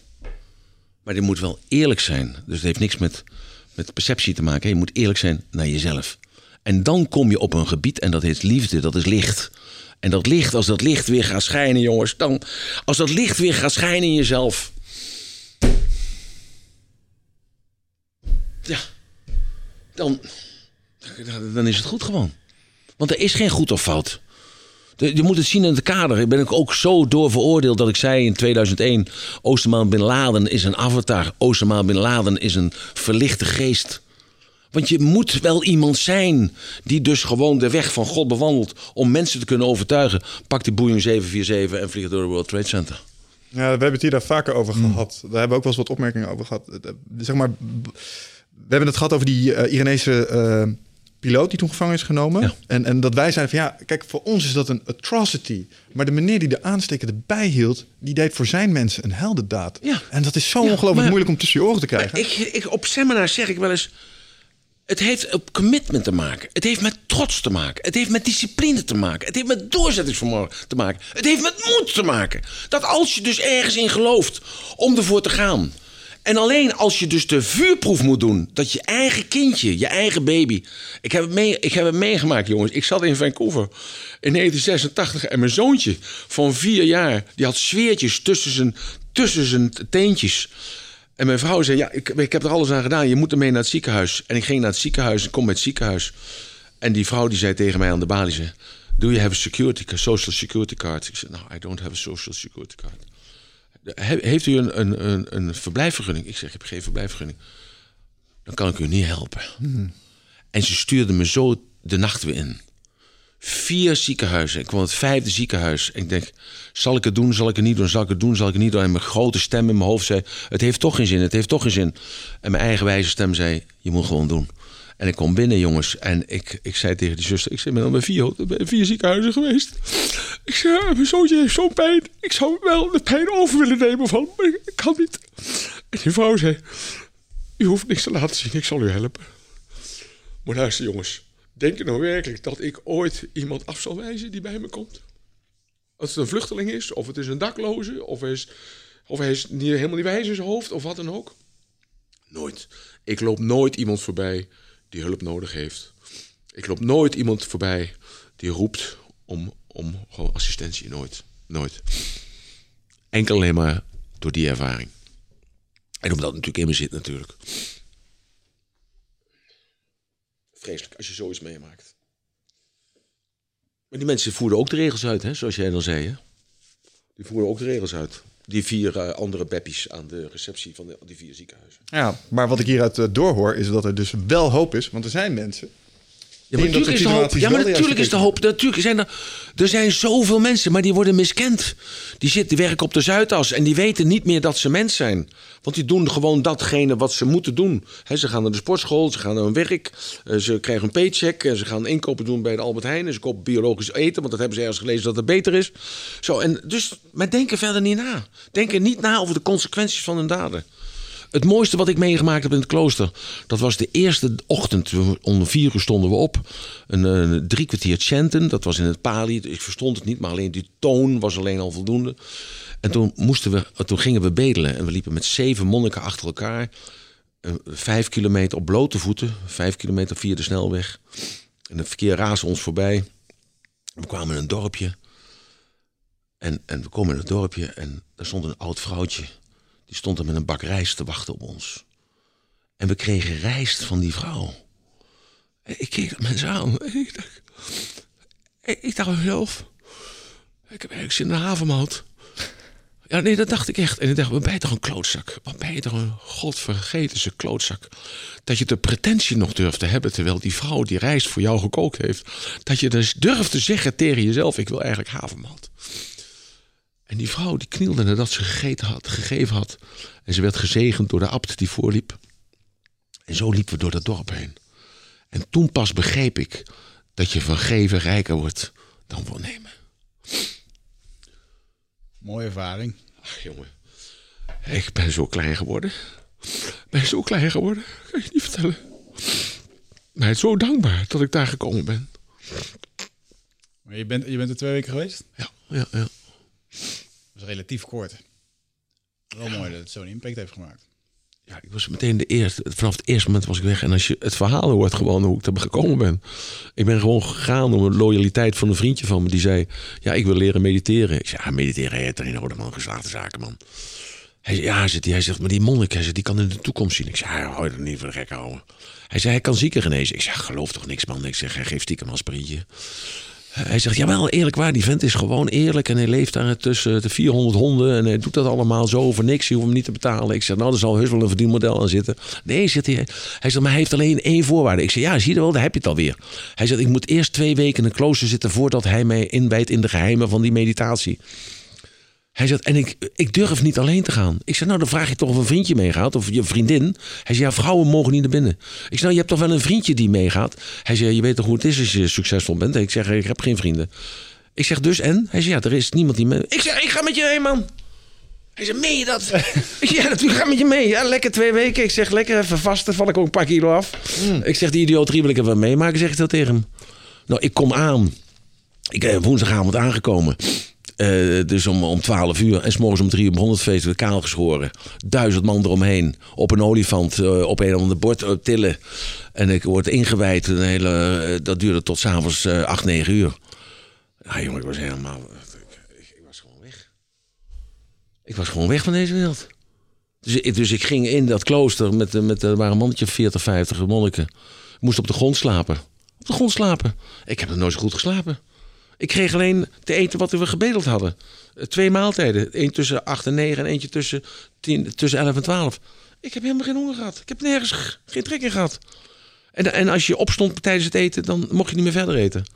Nou, ik, ik heb het onthouden. En als je het eten was, moest je eerst even bidden. Nou, sinds die tijd bid ik. En nou, wat bid je dan? Dankbaar dat ik dit mag meemaken. Je bent niet volledig boe- boeddhist geworden of gelooft helemaal ik ben helemaal geen boeddhist geworden. Nee, want boeddhisten, dat, eh, dat, dat, dat kun je wel, misschien wel worden. Maar ik, eh, ik ben geen boeddhist geworden. Ik ben gewoon, ik, ik hou me vast aan die drie zuilen. Die drie zuilen is gewoon, is gnostisch. Is, eh, is, heeft niks met religie te maken. Boeddhisme heeft ook niks met religie te maken. Er zitten geen dogma's in, maar er zijn een aantal regels waar ik het misschien niet mee eens zou zijn. Hè? Zoals je mag een vrouw niet aanraken. hè. Als je een leidsman bent of als je een gids bent. Nou, dat, dat vind ik niet. Dat heeft een bepaalde... Dat was bij, het christendom ook eh, de doorslaggevende factor om het niet te doen. Het celibaat. Ja, dat- ja, ja, dat is waar. Dat gelijk in. Dat, dat is waar, dat gelijk in. Maar toen was ik 14 jaar, toen wist ik niet zoveel. Ja, niet uit. Ja, ik snap ja, hem ook wel. Ja, ja. Hey, maar vertel eens over die drie zuilen, want ik ben daar erg benieuwd naar. Die drie zuilen is, eh, dat is eigenlijk de basis van de oerspiritualiteit. Het is ook een stukje geschiedenis eigenlijk als het ware. Dat heel, heel, heel vroeger, voordat er dus goden waren bedacht, eh, ja, waren er dus bliksemschichten en verschil tussen zomer en winter. En de zon kwam op en de zon ging onder en de maan kwam op en de maan ging onder. Mensen zochten daar een verklaring voor en uiteindelijk hebben ze daar dan een, een goddelijke verklaring voor gegeven. Hè? Dus de zon, hè? Dus de, Vele mensen denken ook dat, eh, dat Jezus eh, de, de zoon van God is, de zon van God. Hè? Maar goed, dat is iets anders. En eh, zo zijn er dus dan eigenlijk in de woestijn, tijdens, dus we praten nu 5.000, 6.000 jaar geleden, hebben de Egyptenaren, die hebben dat ook allemaal opgeschreven. En die hebben dus eh, een soort godsdienst bedacht, wat eerst een, eh, een één godsdienst was, een mono, eh, monotheïstische godsdienst was. En hebben dat later uitgebouwd naar een meergoden godsdienst. Maar die goden waren allemaal gedienstig aan die ene god. Dat was de zonnegod. Ja. En, ehm, en, en toen zei zij, eh, men- zegt dat, eh, dat Mozes dat dat eigenlijk eh, een, een, eh, een farao was. En dat hij niet met de Joden daar naartoe getrokken is, maar dat, dat toen de tijd Palestina een provincie was van eh, Egypte. Dat hij daar naartoe gegaan is, naar het beloofde land. Het was een provincie. En dat dus die eh, woestijngodsdienst die daar dus uit ontstaan is, hè, het, het, het, het Jo- Jodendom, het Judisme, waaruit dan het christendom uit voortgekomen is en waaruit dan de islam is voortgekomen. En er zijn de druzen uit voortgekomen, moeten we niet vergeten. De? De druzen. Druzen. De druzen is een heel belangrijke godsdienst. Er zijn er, zijn er slechts 2 miljoen van. Eh, die zitten in Syrië en enkele in Israël en heel veel in Zuid-Amerika. Je kunt geen druus worden. Je kunt geen druus worden. Je bent als druus geboren. En eh, er zijn er slechts 2 miljoen. Die hebben een hele andere. En zo zie je dat godsdienst ook geëvolueerd is. Hè? Want de, druzen zijn dus het verst. Eh, die hebben ook geen boeken waarin staat wat je moet doen. Die hebben alleen een aantal regels. En die hebben één god. Dat is dan eh, de god in de hemel. En eh, in die tussentijd eh, zijn in Egypte krachten opgestaan. Die hebben gezegd, moet luisteren. Het, het, het goddelijke, het almachtige, het, het licht, de liefde, het al, I am. Eh, dat is, ben jij eigenlijk zelf. Dat zit in jou. Dat zit in jou. En er is één eh farao geweest. en die was getrouwd met die hele mooie, met Ne-. En eh, die heeft dat eigenlijk reclame voor gemaakt, laat ik het zo maar zeggen. En toen is de priesterklasse is, is in opstand gekomen. Want dat was ook een business natuurlijk al toen de tijd. En eh, die hebben hem proberen te vernietigen. En die hebben hem uiteindelijk de, verdreven uit, uit, eh, uit, uit de steden daar. Maar het gaat om de basisgedachte dat eh, het goddelijke iets is. En het woord God is al beladen natuurlijk. Hè, dus het, het, het licht, laten we het het licht noemen. Dat het licht in jou zelf schijnt. En dat het licht eigenlijk maar ontdekt kan worden als je je houdt aan. Dat is eigenlijk ook weer een dogma. Dus dat is een beetje paradoxaal. en dat zijn dan de drie, ik noem ze dan de drie lichten. En het eerste licht is liefde. De liefde voor jezelf en voor de ander en voor alles om je heen. Het tweede is, is dus het, het mededogen. Het mededogen wat je hebt voor alles en iedereen en voor jezelf. En de dienstbaarheid die je kunt leveren, kunt hebben, ook weer voor jezelf en voor de medemens en voor alles om je heen. En van daaruit, vanuit die reinheid, vanuit die puurheid, die dus in jouzelf zit, en maar je moet dat opnieuw ontdekken, kom je dus bij dat licht, bij de liefde, en gaat dat stralen. En door dat stralen word je niet alleen mentaal en geestelijk, maar ook fysiek gezonder. Want ziektes die er zijn, welvaartsziektes, hart- en vaatziektes, kankers en dergelijke, komen daar eigenlijk vandaan, zodat, omdat we onszelf verwaarloosd hebben. Dat is althans mijn gedachte. Hoef je niet aan te nemen. Ook heel moeilijk onderwerp om dat te zeggen. Omdat er altijd wel iemand is die luistert. Of iemand in de familie heeft die zoiets meegemaakt heeft. En zegt ja, maar dan is het dus zijn of haar verantwoordelijkheid. Of wat dan ook. Heeft daar niets mee te maken, want het is een ander, ander niveau. Ja, ik denk dat je het hebt over overtuiging. Zie je? Dat- het placebo-effect is een echt iets namelijk. Je, je kunt met je geest kun je jezelf genezen. Ja maar, dus, ja, maar goed, wat denk je wat vuurlopen is? Wat denk je wat in het glas springen is? Wat is, eh, eh, eh, ik was onlangs nog bij een acupuncturist die zegt... ik heb de naalden aan de kant gedaan. Want, maar luister, mijn leermeester zei mij 30 jaar geleden... het gaat om de intentie hoe jij de naald plaatst. Hij zegt, het maakt niet uit waar je hem plaatst. Het is de intentie waarmee jij de naald plaatst. Hij zegt, dus ik ben na 30 jaar tot de conclusie gekomen dat ik die naald niet nodig heb. En ik heb dezelfde resultaten, Emil. Dat is fascinating. Dat is fascinating, of niet? hè? Ja, ja, ja. En, en, en deze man heb, draag ik een heel warm hart toe. En ik, ik heb hem heel erg hoog. En ik heb al heel veel mensen naar hem toegestuurd. En allemaal zijn deze mensen die ook terminaal waren, zijn allemaal nog in leven. Dus op de een of andere manier. Maar je mag het niet meer zeggen, hè? Vandaag de dag. Hè? Zoals je, je mag ook niet meer zeggen dat het lekker wijf is, hè? Mag je ook niet meer zeggen. Hè? Nee, dat is verboden. Mag je ook niet meer zeggen, hè? Maar ik zeg het toch lekker. Als het lekker wijf is, zeg ik toch dat het lekker wijf is. Eh, is, eh, die twaalf minuten zijn weer voorbij. dus je kunt- er ergens anders over nadenken. Maar, eh, dus de- het is gewoon waar. Ik heb het mezelf met eigen ogen gezien. Het is geen Hans Casander of Hans Klok. Het is ook geen... eh, ja, het, het is gewoon echt gewoon. Maar als je licht weer aansteekt door deze drie dingen te doen, Ja. ga je dus weer sterker worden. Ja, en dus wat ik bedacht heb is... je hebt ritualen en symbolen nodig... om weer bij jezelf te komen. Dus dat, dat iets wat tussen hemel en aarde is... Hè, zoals jij dat net zei, je bent bij de indianen geweest... Hè, en dan dus maak je dingen mee die je niet begrijpt... die je ook niet wil begrijpen...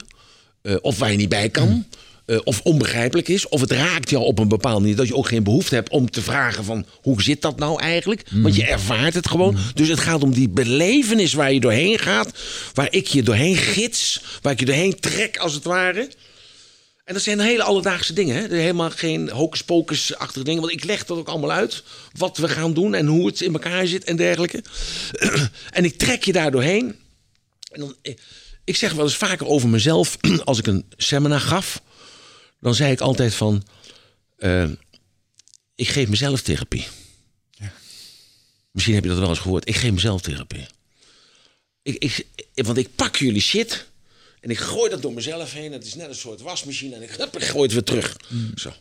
En tijdens dat, die wasbeurt eigenlijk, en dat, dat duurt dan 18 uur, hè? dus 18 uur praat ik met dezelfde overgave, dezelfde energie als waar ik nou mee praat. In die 18 uur doe ik dat voortdurend. En na 18 uur, jongen, nou jongen, dan kun je een, een, een wij spreken een, een, een, een lamp in mijn mond stoppen en dan gaat hij aan. ja, en, en gewoon, de- ik heb dan van die batterijtjes achter in mijn kontzak, weet je wel, de, ja. voor de, voor de, voor de, voor de luidspreker. En die moet echt elke 2,5 uur moet die verwisseld worden, want ik trek hem helemaal leeg. Het is positieve en negatieve energie, hè? weet je wel. Trek het helemaal leeg.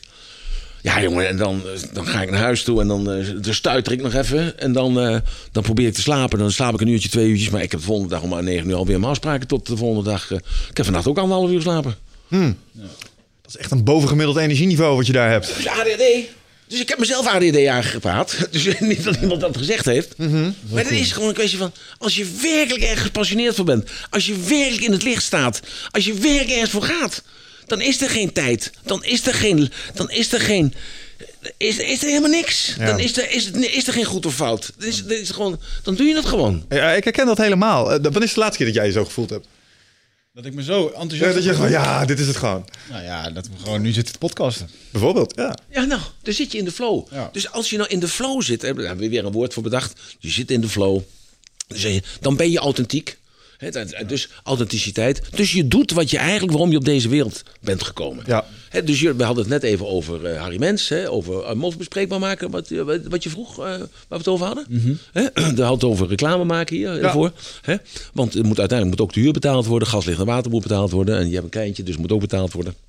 Zo, dus we hadden het even over Harry Mens. Nou, ik ken dat toevallig dan. Ik weet hoe dat zit. Dus ik heb je dat uitgelegd. Ik heb je uitgelegd met de bekende buren hoe de, wat hij aan mij vroeg.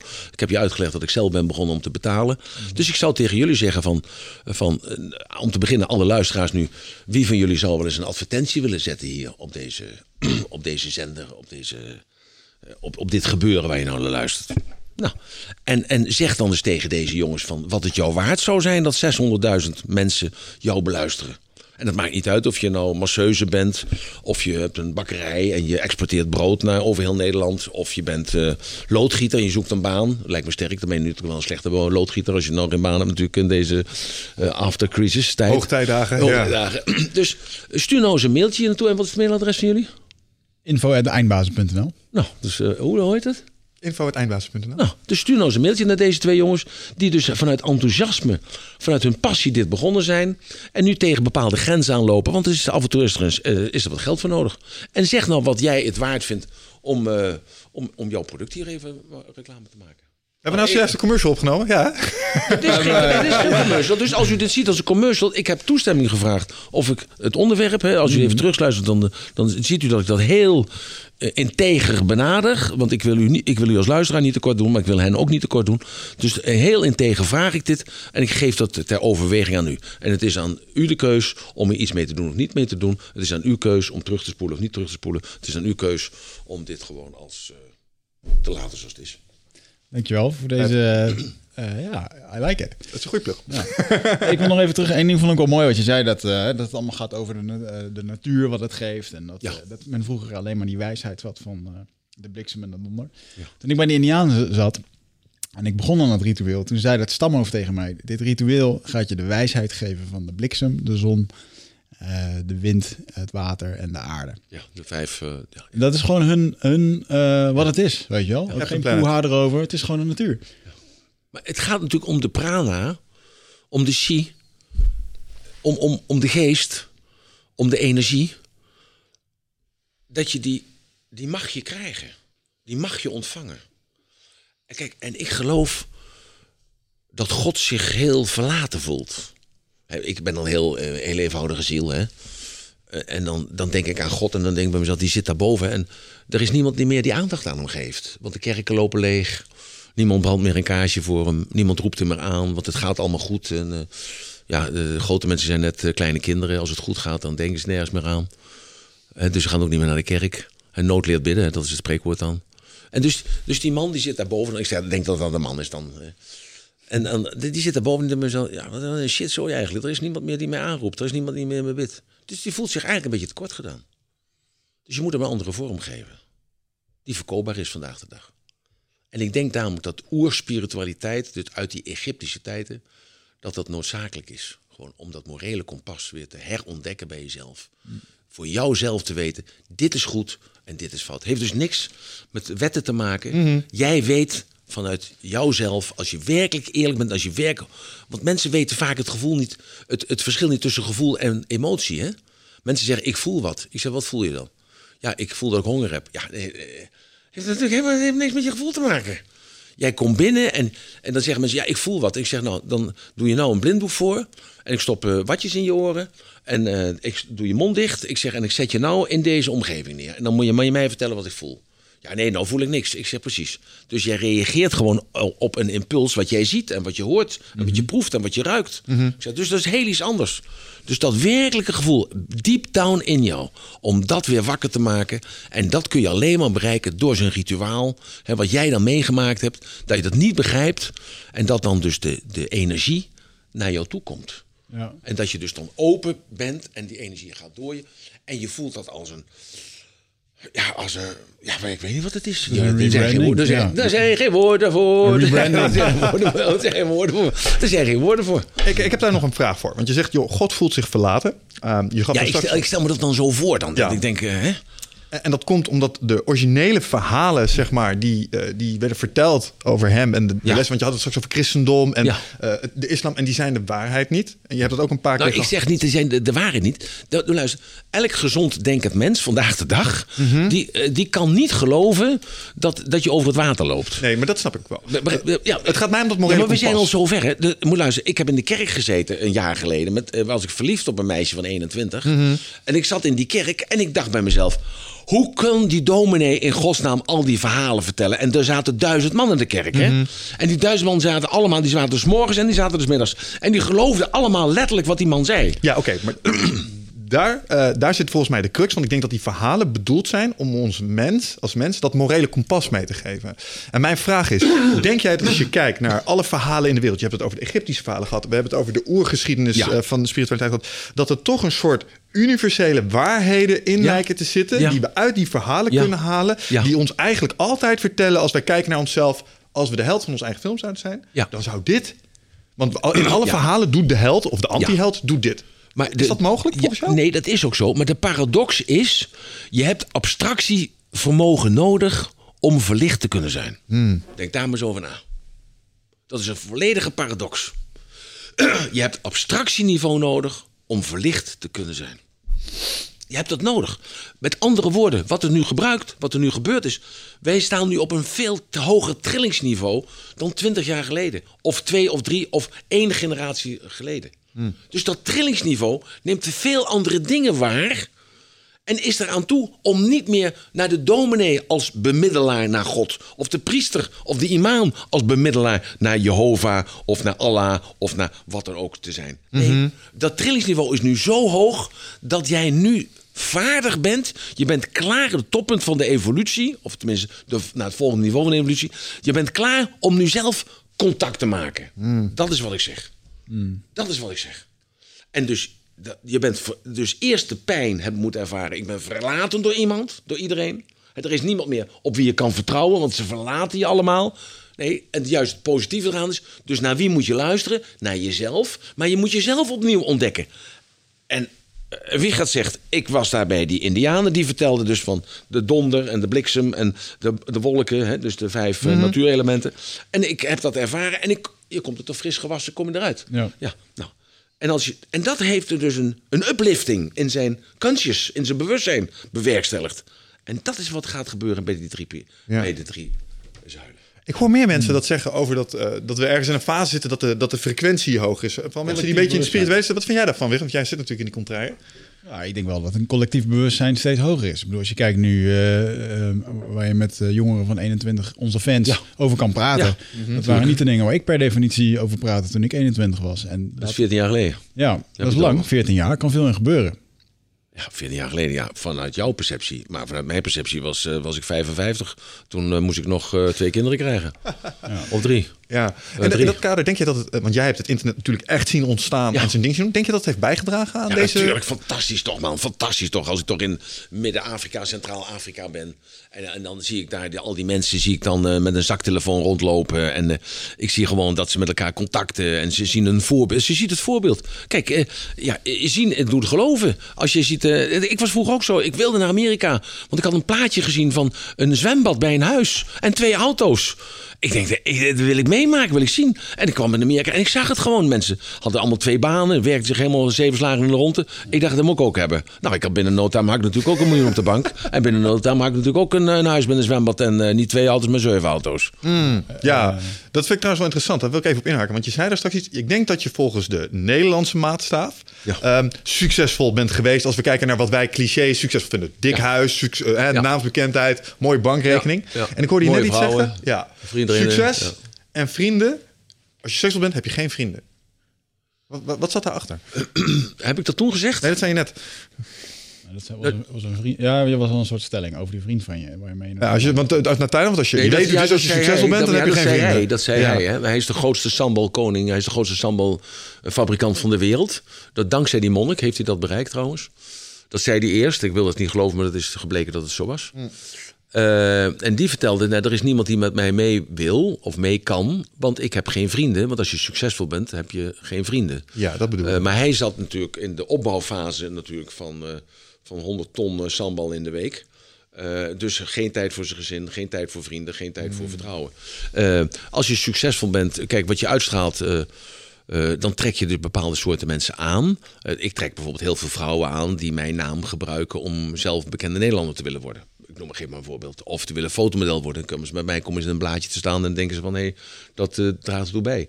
Als ik dat niet weet, als ik me daar niet bewust van ben, dan denk ik dat ze het om mij doen. Ja, Zo, de, eh, ja, maar dat is natuurlijk niet zo. Dus dat realiseer ik me trommels goed. Eh, maar ik heb ook maar een... Kijk, wat is de definitie van vriend? Voor mij is de definitie van een vriend is... dat als het slecht gaat, dat hij je helpt. Dat is de definitie van vriend. Nou, maar in mijn hele leven is het mij altijd goed gegaan. Dus ik had geen vrienden nodig. juist. Maar ik had ze wel, maar ik had ze niet nodig. Dus zij konden zich ook niet zo manifesteren. Totdat ik in 1998 eh, werd ik gearresteerd door de Fields.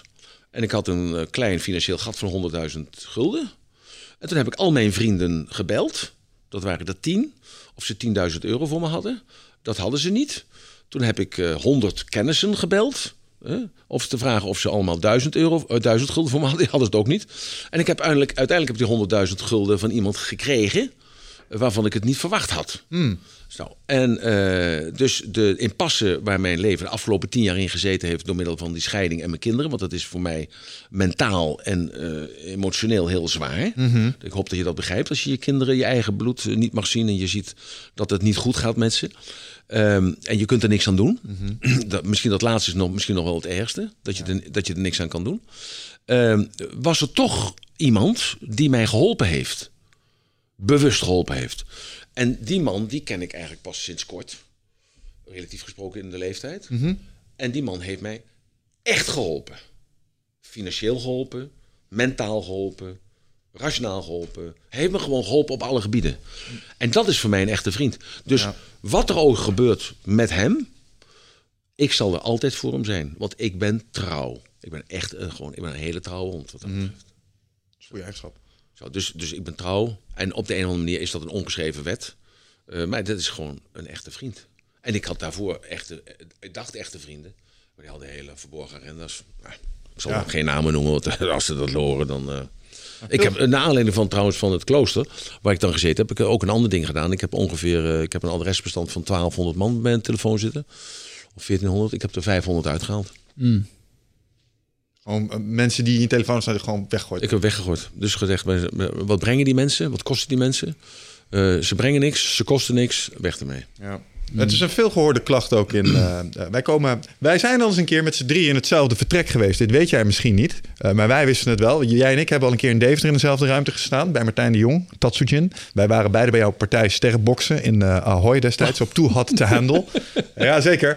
En, en wij kennen de grote namen uit de vechtsport ook wel een beetje persoonlijk. En die zeggen eigenlijk soortgelijke dingen. Als het goed gaat, heb je vrienden. Rij je dikke vrienden. Ja, ja, ja. En dan verlies je eerste partij.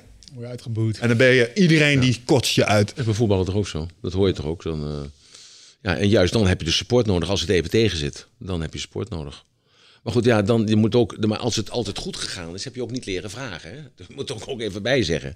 dus, dus hoe meer ellende je meemaakt in je jonge leven, hoe beter het eigenlijk is. Want dan leer je vragen. Maar ik heb gewoon gelijk als klein, kleine jongen zijn al. Mijn vader was fout geweest in de oorlog. Oh. Althans, dat beweerde men.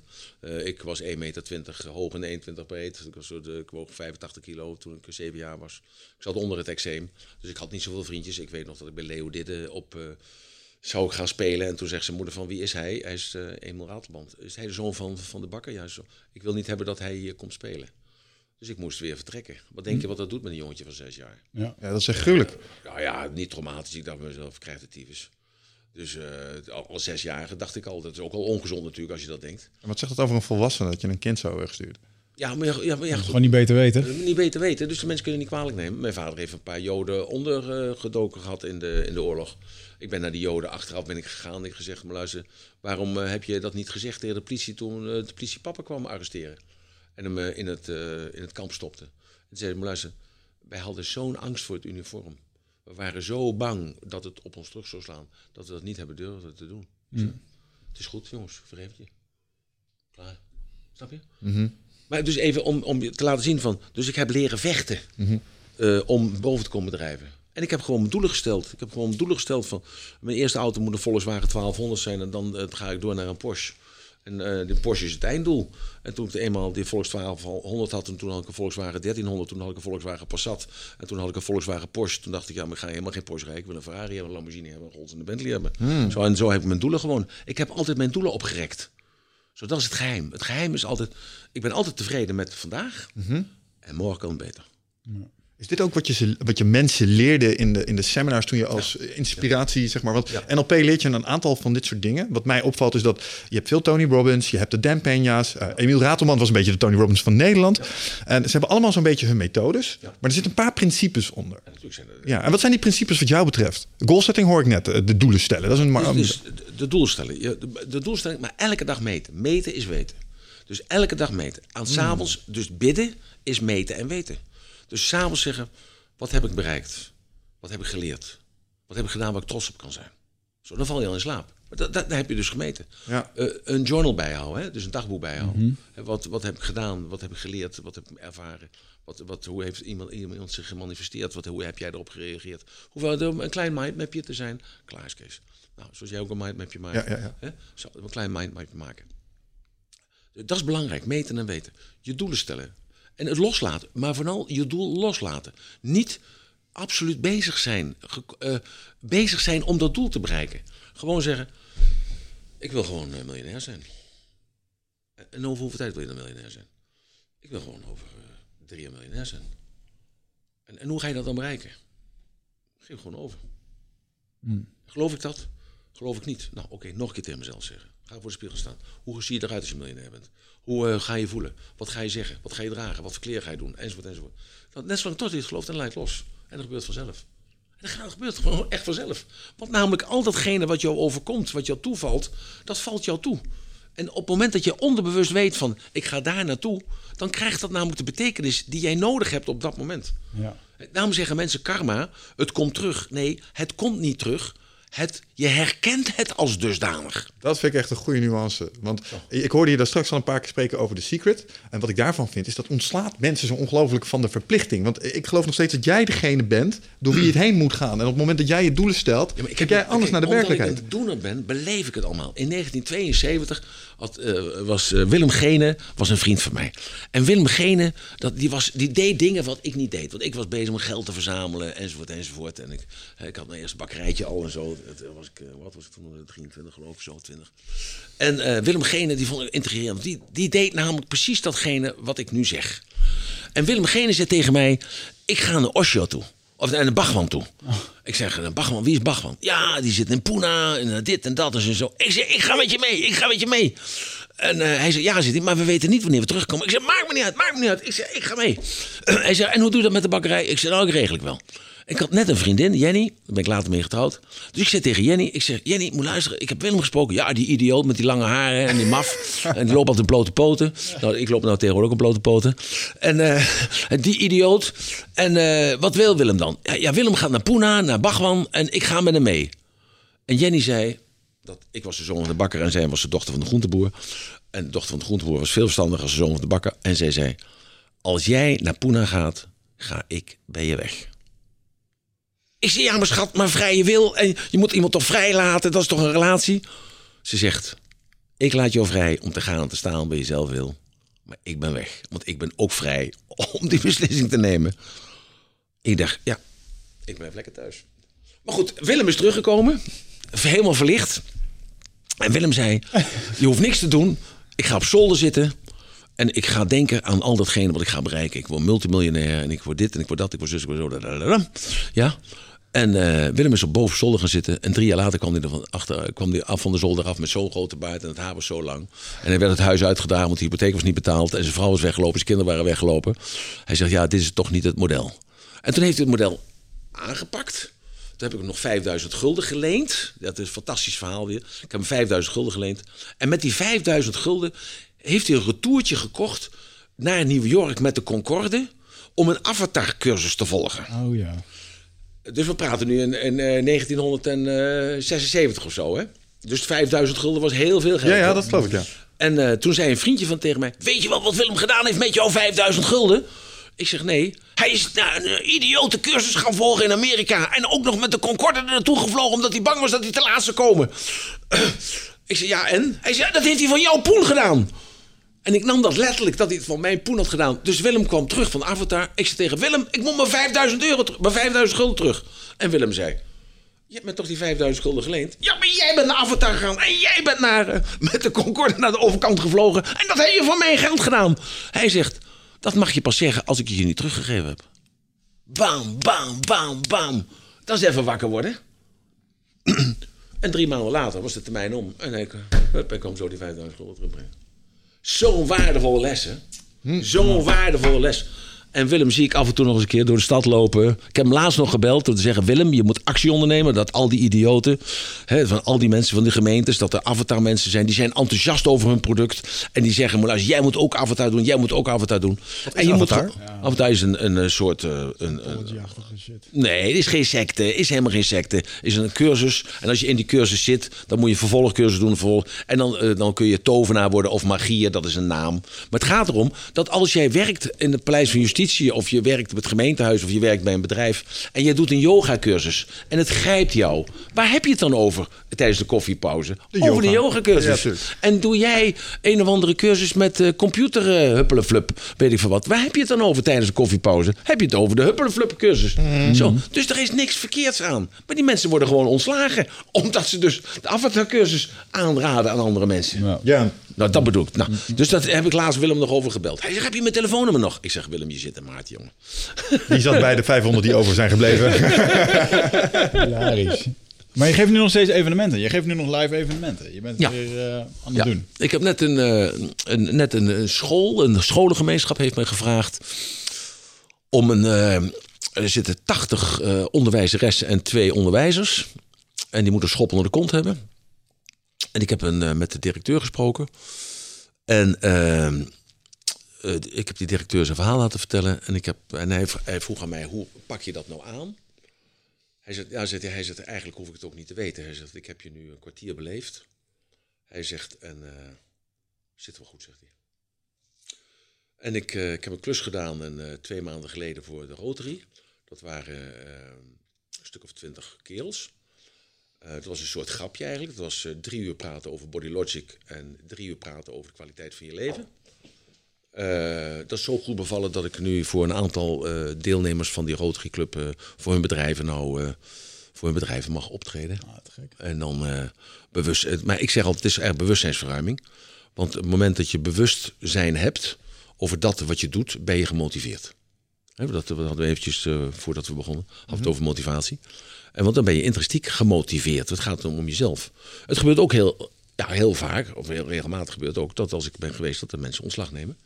Omdat ze dus dan eh, zeggen, ja, in deze organisatie eh, pas ik niet thuis. Ja. Hè? En dat is ook goed. Dus ik overtuig dan de directie ervan dan, eh, dat, eh, dat het ook goed is voor die persoon. En, want het gaat om het gemeenschap eigenlijk. En niet in de laatste plaats ook voor de organisatie. Natuurlijk, daarom zeg ik voor de gemeenschap. Hè? Dus en, en nu deze drie zuilen, dat is dus iets nieuws. Daar ga ik mee beginnen 2 juni van dit jaar. En ehm, ik heb een hele mooie zaal gehuurd. En de mensen mogen komen. En eh, ik moet nog wat eh, publiciteit eh, verzorgen. Maar dat, ik zet geen advertentie, maar ik laat het organisch groeien. In tegenstelling tot ik het altijd anders heb gedaan, ik laat het nu organisch groeien. En ik, ik, ik ga kijken wat het, hoe de mensen daarop reageren. 2 juni is een dag, dat is op zaterdag. Op zaterdag, ja. Zaterdagmorgen van half elf tot. 12 erheen. uur. Eindbaas Experience. Eindbaas Experience. We doen Ja, Eindbaas. Experiences. Dan gaan wij op locatie gaan we, eh, een dagje meelopen. Ja. Dan gaan we kijken. En eh, als ik dat een aantal keer heb gedaan, dan ga ik het eh, streamen naar bepaalde adressen toe. Van mensen die in Groningen wonen of in Limburg of eh, ergens ver weg. Die krijgen dus dat signaal thuis. En dan mogen zij in hun huiskamer of in de plaatselijke toneelzaal of zo, mogen ze mensen uitnodigen. En dan mogen zij dus dan eh, dat laten zien. Dus dat eh, wat uit Maasrecht dan eh, uitgezonden wordt. Oh, je gaat livestreamen vanuit één locatie. En tegelijkertijd zijn op andere locaties wordt die stream ontvangen en doen mensen mee. Ja, en doen mensen Oh, mee. En dan leer ik die mensen, dus die gidsen die daar zijn. Dus je, je moet bijvoorbeeld voorstellen, het, het, we nemen dat nu op in, in een dorpje vlakbij Gouda. Of daar doen we het dan. En dan, eh, da- jij komt bijvoorbeeld uit, uit Groningen. En jij zegt, eh, ja, maar het is toch om elke twee weken zo ver te rijden. En ik zeg, nou oké, dan doe je dat thuis. Dan streamen we naar je huis. En eh, nodig jij de mensen uit? Nou ja, zeg, ik noem mijn moeder en mijn vader, en mijn zoon en mijn dochter en de buren nodig ik uit. Nou, en dan kom je nog even bij ons en dan leren we je welke ritualen en symbolen we deze keer gaan gebruiken. En hoe je die eh, ja, kunt gebruiken en kunt vertellen. Want je moet het faciliteren, daar komt het eigenlijk op neer. Ja, ja. En jij faciliteert dat dan voor jouw gemeenschap. En of dat nou drie mensen zijn of het zijn 300 mensen, zijn, is niet, is niet belangrijk. En zo gaan we dat dus uitrollen. Nederland, België, Duitsland, Engeland, Frankrijk. Zo sst, over Europa heen. Want dat is een, ook een, je hebt nog gevraagd wat zijn een aantal regels. Dat een, een van de regels is dat je groot moet denken. Dat, eh, we hadden het over doelen stellen en over Ja. focus houden. Focus houden. Dus dat is ook de paradox. Je moet de focus houden, onbewust focus houden. Niet, je moet niet elke dag bewust mee bezig zijn. Want dan komt het niet op je pad. Dan herken je het niet als dusdanig, omdat je dus die, die oogkleppen op je hebt. Want de, de mensen die mij het meest inspireren, zijn eigenlijk altijd eh, mensen op straat. Eh, iemand in de file of zo. Of eh, een, iemand die je meeneemt als lifter. Of een, iemand die staat te bedelen. Hè, dan geef ik hem geen geld, dan drink ik een kop koffie met hem bij de McDonald's of zo. Of gisteren was ik even in Laren nog, eh, voordat ik de kindertjes mocht zien. eh, heb ik even wat, want ik, ik kook altijd voor die kinderen. Eh, dus ik moest even nog wat eten kopen. En bij Laren voor de Jumbo stond een meneer. En ja, die stond te bedelen. En toen zeg ik, nou, ik zeg hier, ga maar naar binnen toe en koop maar wat je nodig hebt. En die man die nam maar twee worstjes en een, eh, een zak chips. En een, eh, ik zeg, moet je geen groente hebben? Ja, nou, toen nam hij wat worteltjes en wat boontjes. En eh, wat aardappels. En, eh, en hij, hij nam voor 32 euro mee. Ik denk dat die 32 euro op die manier meer waard is als dat ik hem 25 euro zo geef. Ja, dat denk ik ook. En, en had ik hem nooit 25 euro gegeven, dan had ik hem 5 euro gegeven of 1 euro of 2 euro Ja, gegeven. ja, ja, ja. Snap je? Ja. En Maar nu heb ik denken van, nou, want ik leerde hem kennen. Hij had twee kinderen, had geen baan. eh, sprak bijna geen Nederlands. Had problemen met eh, papieren te krijgen. En dan denk ik bij mezelf, ja. En dan denk ik weer terug aan Vancouver, dat ik met mijn zoontje daar stond. Bij het ziekenhuis. En dan denk ik, ja, maar zo is het natuurlijk. Ja. Zo is het gewoon. En, en op deze dag dan ga je ook meditaties daarin eh, verwerken en dat Ja. soort dingen. Mag dat zo Ja. zien? Ja, dus ik ga mensen leren, dus wat is een eh, heel ander soort meditatie als dat men gewend is. Dus een hele, eh, hele felle eh doe-meditatie. En het heeft als nut, als doel ook om het karma te verbranden. Dus ik kan me niet zomaar zeggen, oké, dan ga maar zitten en ga maar ademen. Dan moet dus echt wel verteld worden van, oké, je hebt dus in eerdere leven heb je dus je karma opgebouwd. En dat neem je nu mee. En je zult dat dus tijdens de eerste paar keren, als je in die meditatie gaat, kom je dus in die eerdere levens. Ik heb dat zelf meegemaakt. En bij mij was het frappante dat ik... eh, ik heb drie keer in eerdere levens gezeten. Eh, Erwin, die bij me was, zat in precies dezelfde levens. Dus het bleek dus dat we een parallel hadden, dat betreft. En toen ben ik daaruit gekomen en toen zat ik in het huidige leven. Dus ik zag de oorzaak-gevolg, zag ik van bovenaf heel duidelijk wat ik gedaan had. En ik was met iets bezig in mijn leven en ik zag op verre afstand zag ik de gevolgen daarvan. En, eh, en toen ik dat afgewerkt had, toen ging ik naar de toekomst toe. Dus ik kijk nou in de toekomst en ik zie dus nu de acties en reacties, de oorzaak- en gevolgketens in de toekomst in mijn leven. En omdat het eh, vrij uniek zijn, de, dus de monnik die me dit geleerd heeft, het is vrij uniek. Eh, want er zijn heel veel mensen die doen het eh, 20, 30 jaar en zitten nog steeds eh, te pielen in hun, eh, in hun oude, oude shit. Eh, maar misschien heeft dat een beetje mee te maken dat ik heel makkelijk ben. Ik stap makkelijk over dingen heen. Ik eh, verwerk het, gooi het ook fysiek van mezelf af. Eh, en hij zei, daarom krijg jij de opdracht om dit, deze meditatietechniek te doen in, eh, over de hele wereld. Dat is een beetje in het kort eigenlijk een beetje... Klinkt psychedelisch. Wat zie je? Klinkt heel psychedelisch. Psychedelisch. Wel, eh, de jaren 60 wordt geloof ik. Ja, dat klopt. Maar wij zitten ook wel soms een klein beetje in die contraien. En het, het doet dingen. ehm, zeg maar, eh, ik heb wel eens gehoord, je hebt wel eens gehoord van magic mushrooms en dat soort dingen. En die worden ook wel eens therapeutisch ingezet. Ja, en die ja, geven ja, je soms ook, net wat jij zegt, het vermogen om op een helikopterview Ehm, naar je leven te kijken. En, en Ja. op basis daarvan dan besluiten te maken en dingen te... Nee, omdat je dus nu... eh, dus je, je, die- kijk, in NLP doe je disassociatie. Hè? Mhm. Dus je zet jezelf, je gaat buiten het lichaam staan en dan kijk je naar jezelf. Zo. Dus dat is dan een hele dat is een moeilijke techniek hoor. Niet, dat kan niet iedereen. die metapositie? Dat, er zijn eh, sinds mij zoveel nieuwe woorden. Ja, oké, Dat- nou, dat never doet mind, me ja. Ze hebben, ze hebben het zo gecompliceerd gemaakt dat je het niet meer, eh, dat, je- dat je het niet meer uit kunt Kunnen ze voeren. duurder doormaken? Oh, ja. Is dat zo? Nou, het zal wel zo zijn. Maar goed, dus dit disassocieer je dus van de omstandigheid. En dan de- kijk je naar de film. Je kijkt naar de film en je ziet dus wat er gebeurt. Hè, wat er aan het begin van de film is en aan het eind van de film is en wat er op dat moment film is. En dan verplaats je jezelf in die persoon. En je bent of de, de auteur of je bent de regisseur. Je kijkt. Zo, en dit is veel sterker. Je hangt er boven als het ware en je hangt er af en toe in. Dus het is meer driedimensionaal in deze eh, meditaties, eh, of misschien wel vijfdimensionaal. Je zit dus erin en je ziet dus, af en toe ga je naar boven, dan zit erin. Eh, ja, het is, het is heel vreemd. Je bent één, je ruikt, je voelt, je proeft. Je ziet, je hoort, je, je bent één met de omgeving. En tegelijkertijd weet je dat je ook dat je dit kan doen. Zo, dat je dit kan doen. En, en je gaat er weer in. Zo, en, en je, elke keer ga je naar boven toe en dan zie je dus gewoon... eh, ik, ik, was, ik zat op een paard, ik had zwarte kleding aan... een grote helm op mijn kop en dergelijke. En eh, ik sloeg iedereen dood die om me heen was. En ik, en ik zag dus gewoon, ik zag dus de gezinnen die achterbleven. Terwijl ik dus iemand het hoofd afsloeg, zag ik de gezinnen die achterbleven. Dat zie je dus niet in die film, dat, dat, zie je ernaast. Zo, en zo zag ik dus dingen dat ik gedaan had in mijn bakkerij. Ik had mensen ontslagen. Ik had mensen aangenomen. Zo, ik zag eh, dus mensen dus, ziek, ziek van worden. Dus, dus ik, eh, mensen had ik nog nooit gezien, maar ik zag het in één keer. En ik dacht, ja, dat is ook zo. Want je doet iets, je laat iets vallen, hè, of je raapt iets op. En er gebeurt dus iets. Cause en effect, zeker. Eh, ja, Maar er gebeurt dus iets veel meer buiten jou, eh, buiten jouw eh, ge, eh, ge- sinds eh, gezichtsveld, als dat er dus binnen gebeurt. Ja. Zo, en, en in dat verwerken van die karma zie je namelijk dat allemaal tik, tik, tik, tik, tik, tik, tik, tik om je heen. Dus het is heel emotioneel en heel ingrijpend en heel, heel heftig Ja. en heel. eh, ja, maar ik was binnen twee, drie keer was ik klaar. ja, je zegt het is een hele heftige manier van mediteren. ja. Qua ademhaling Maar, ook? ja, ook een ademhaling. Maar ook dus de, de licha- meteen, onmiddellijk als je het doet, eh, meteen zijn de kleine lichamelijke ongemakken gaan weg. Dus, dus eh, ik had eh, bijvoorbeeld een, eh, ik, met, ik, ik doe karate. Ik heb een schop gehad tegen mijn rechterknie. Dus dat is een beetje ontzet. Dus daar heb ik af en toe met weerswisselingen. als ik de verkeerde schoen aan heb, als ik me te haast, dan, dan schiet het in mijn knie. Zo- Zo'n ongemakkelijk dingetje. Ja. Zo. Dus ik probeer het te vermijden, maar dan ben ik vergeten dat ik het had en dan schiet het er weer in. Zo. Dat is voorbij. Dat is weg. Dus gewoon weg. Ik heb op mijn eh 23 keer een zweepslag gehad. Je weet wat het is. Hè? Ja. Dat is een spier achter in mijn, eh, vlak bij mijn schouder, schouderbladen. Eh, op de fiets heb ik dat gehad. Ik kwam uit de bakkerij. Ik, ik was bezweet en ik rij eh, dus naar huis toe. Op de fiets, hup, ah, zo. zo. Nooit last meer van. Altijd last van gehad, nooit last meer van. Pijn in mijn hoofd. Ik heb op op één plek altijd daar heb ik af en toe stekende, stekende pijn. Eventjes, kort maar krachtig.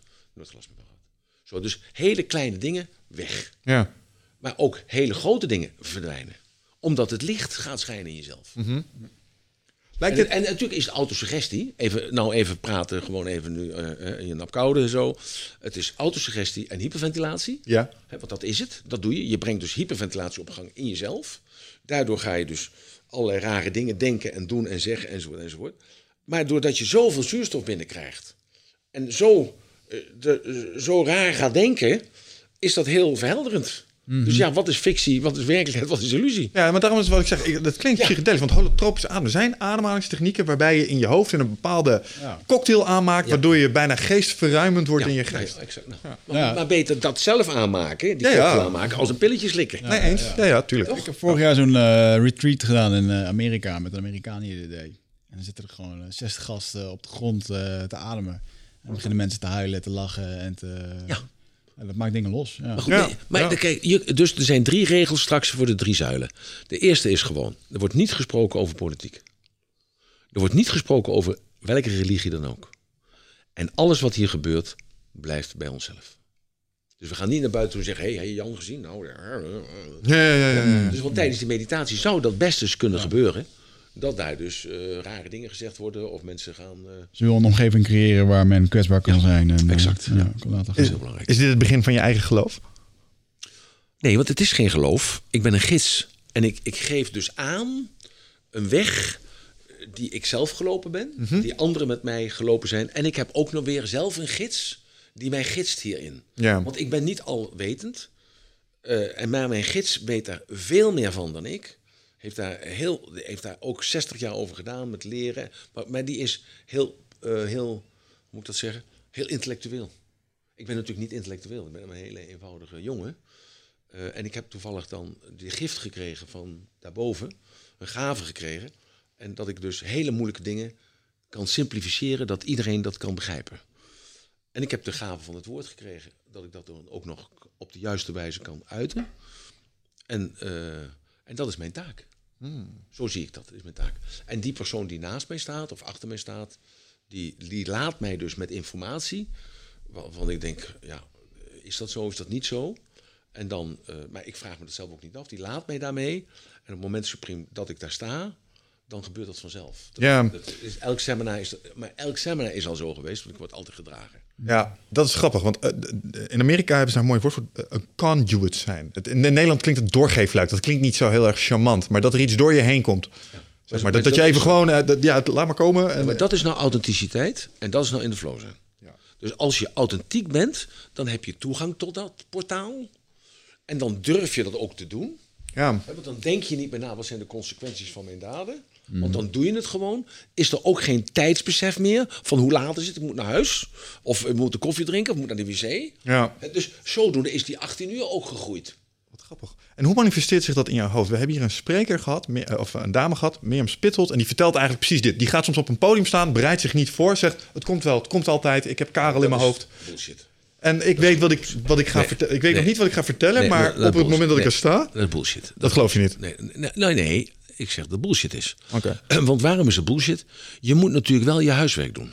Hmm. Als ik een verhaal mag vertellen voor een scholengemeenschap, dan moet ik natuurlijk wel even weten van hoe gaan die mensen naar school? Wat zijn de werktijden? Wat zijn de beloningen? Wat is de straf? Wat zijn de consequenties? Wat zijn de doelstellingen? Waar hebben we het over? Wat is het verschil tussen eh, aardrijkskunde en eh, mathematiek?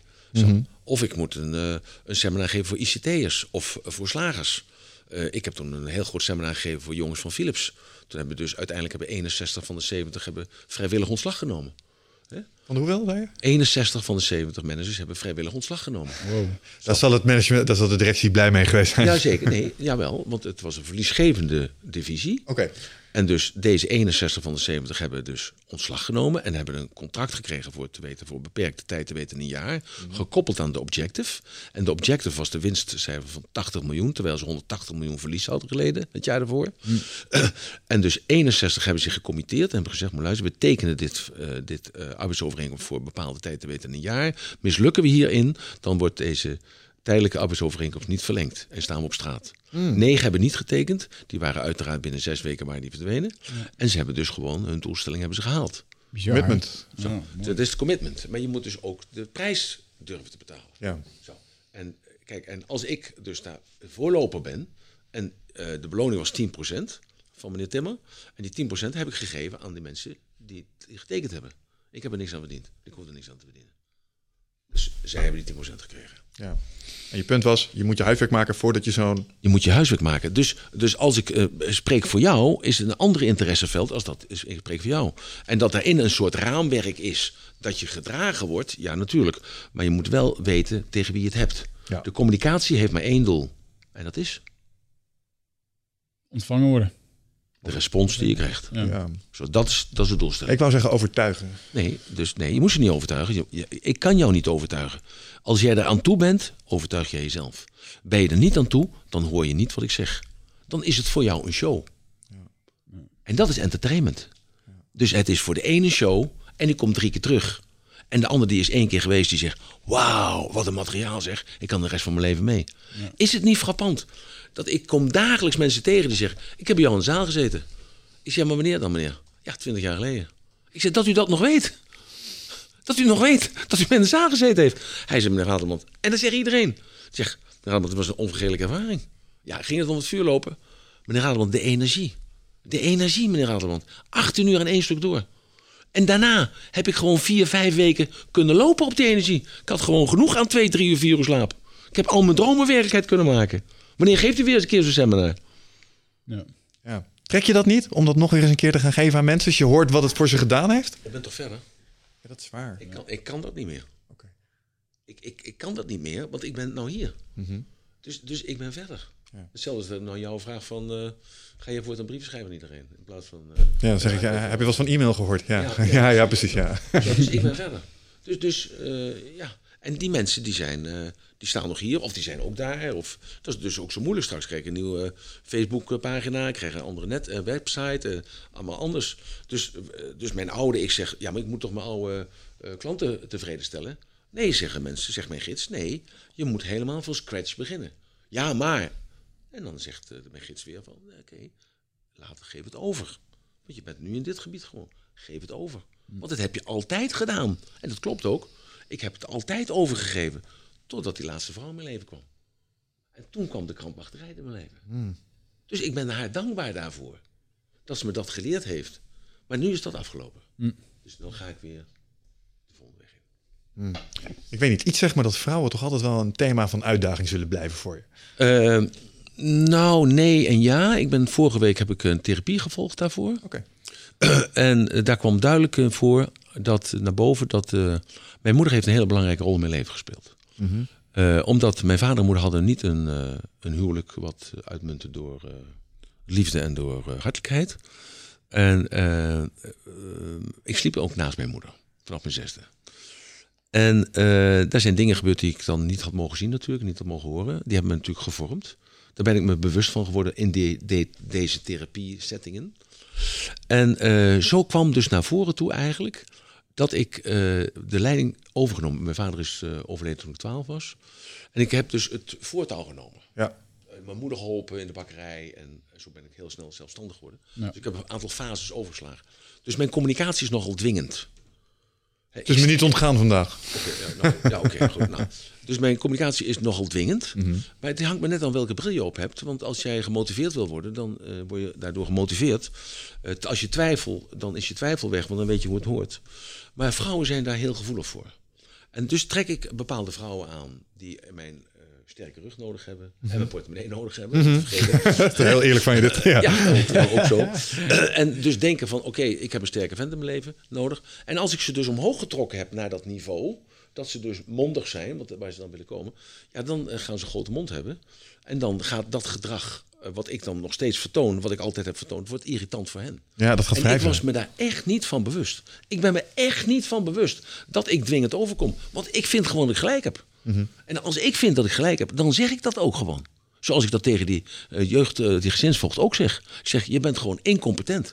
Je bent gewoon incompetente kut. Zo. Ze moeten jou gewoon ontslaan. Mhm. Heb ik ook tegen haar baas ingezegd.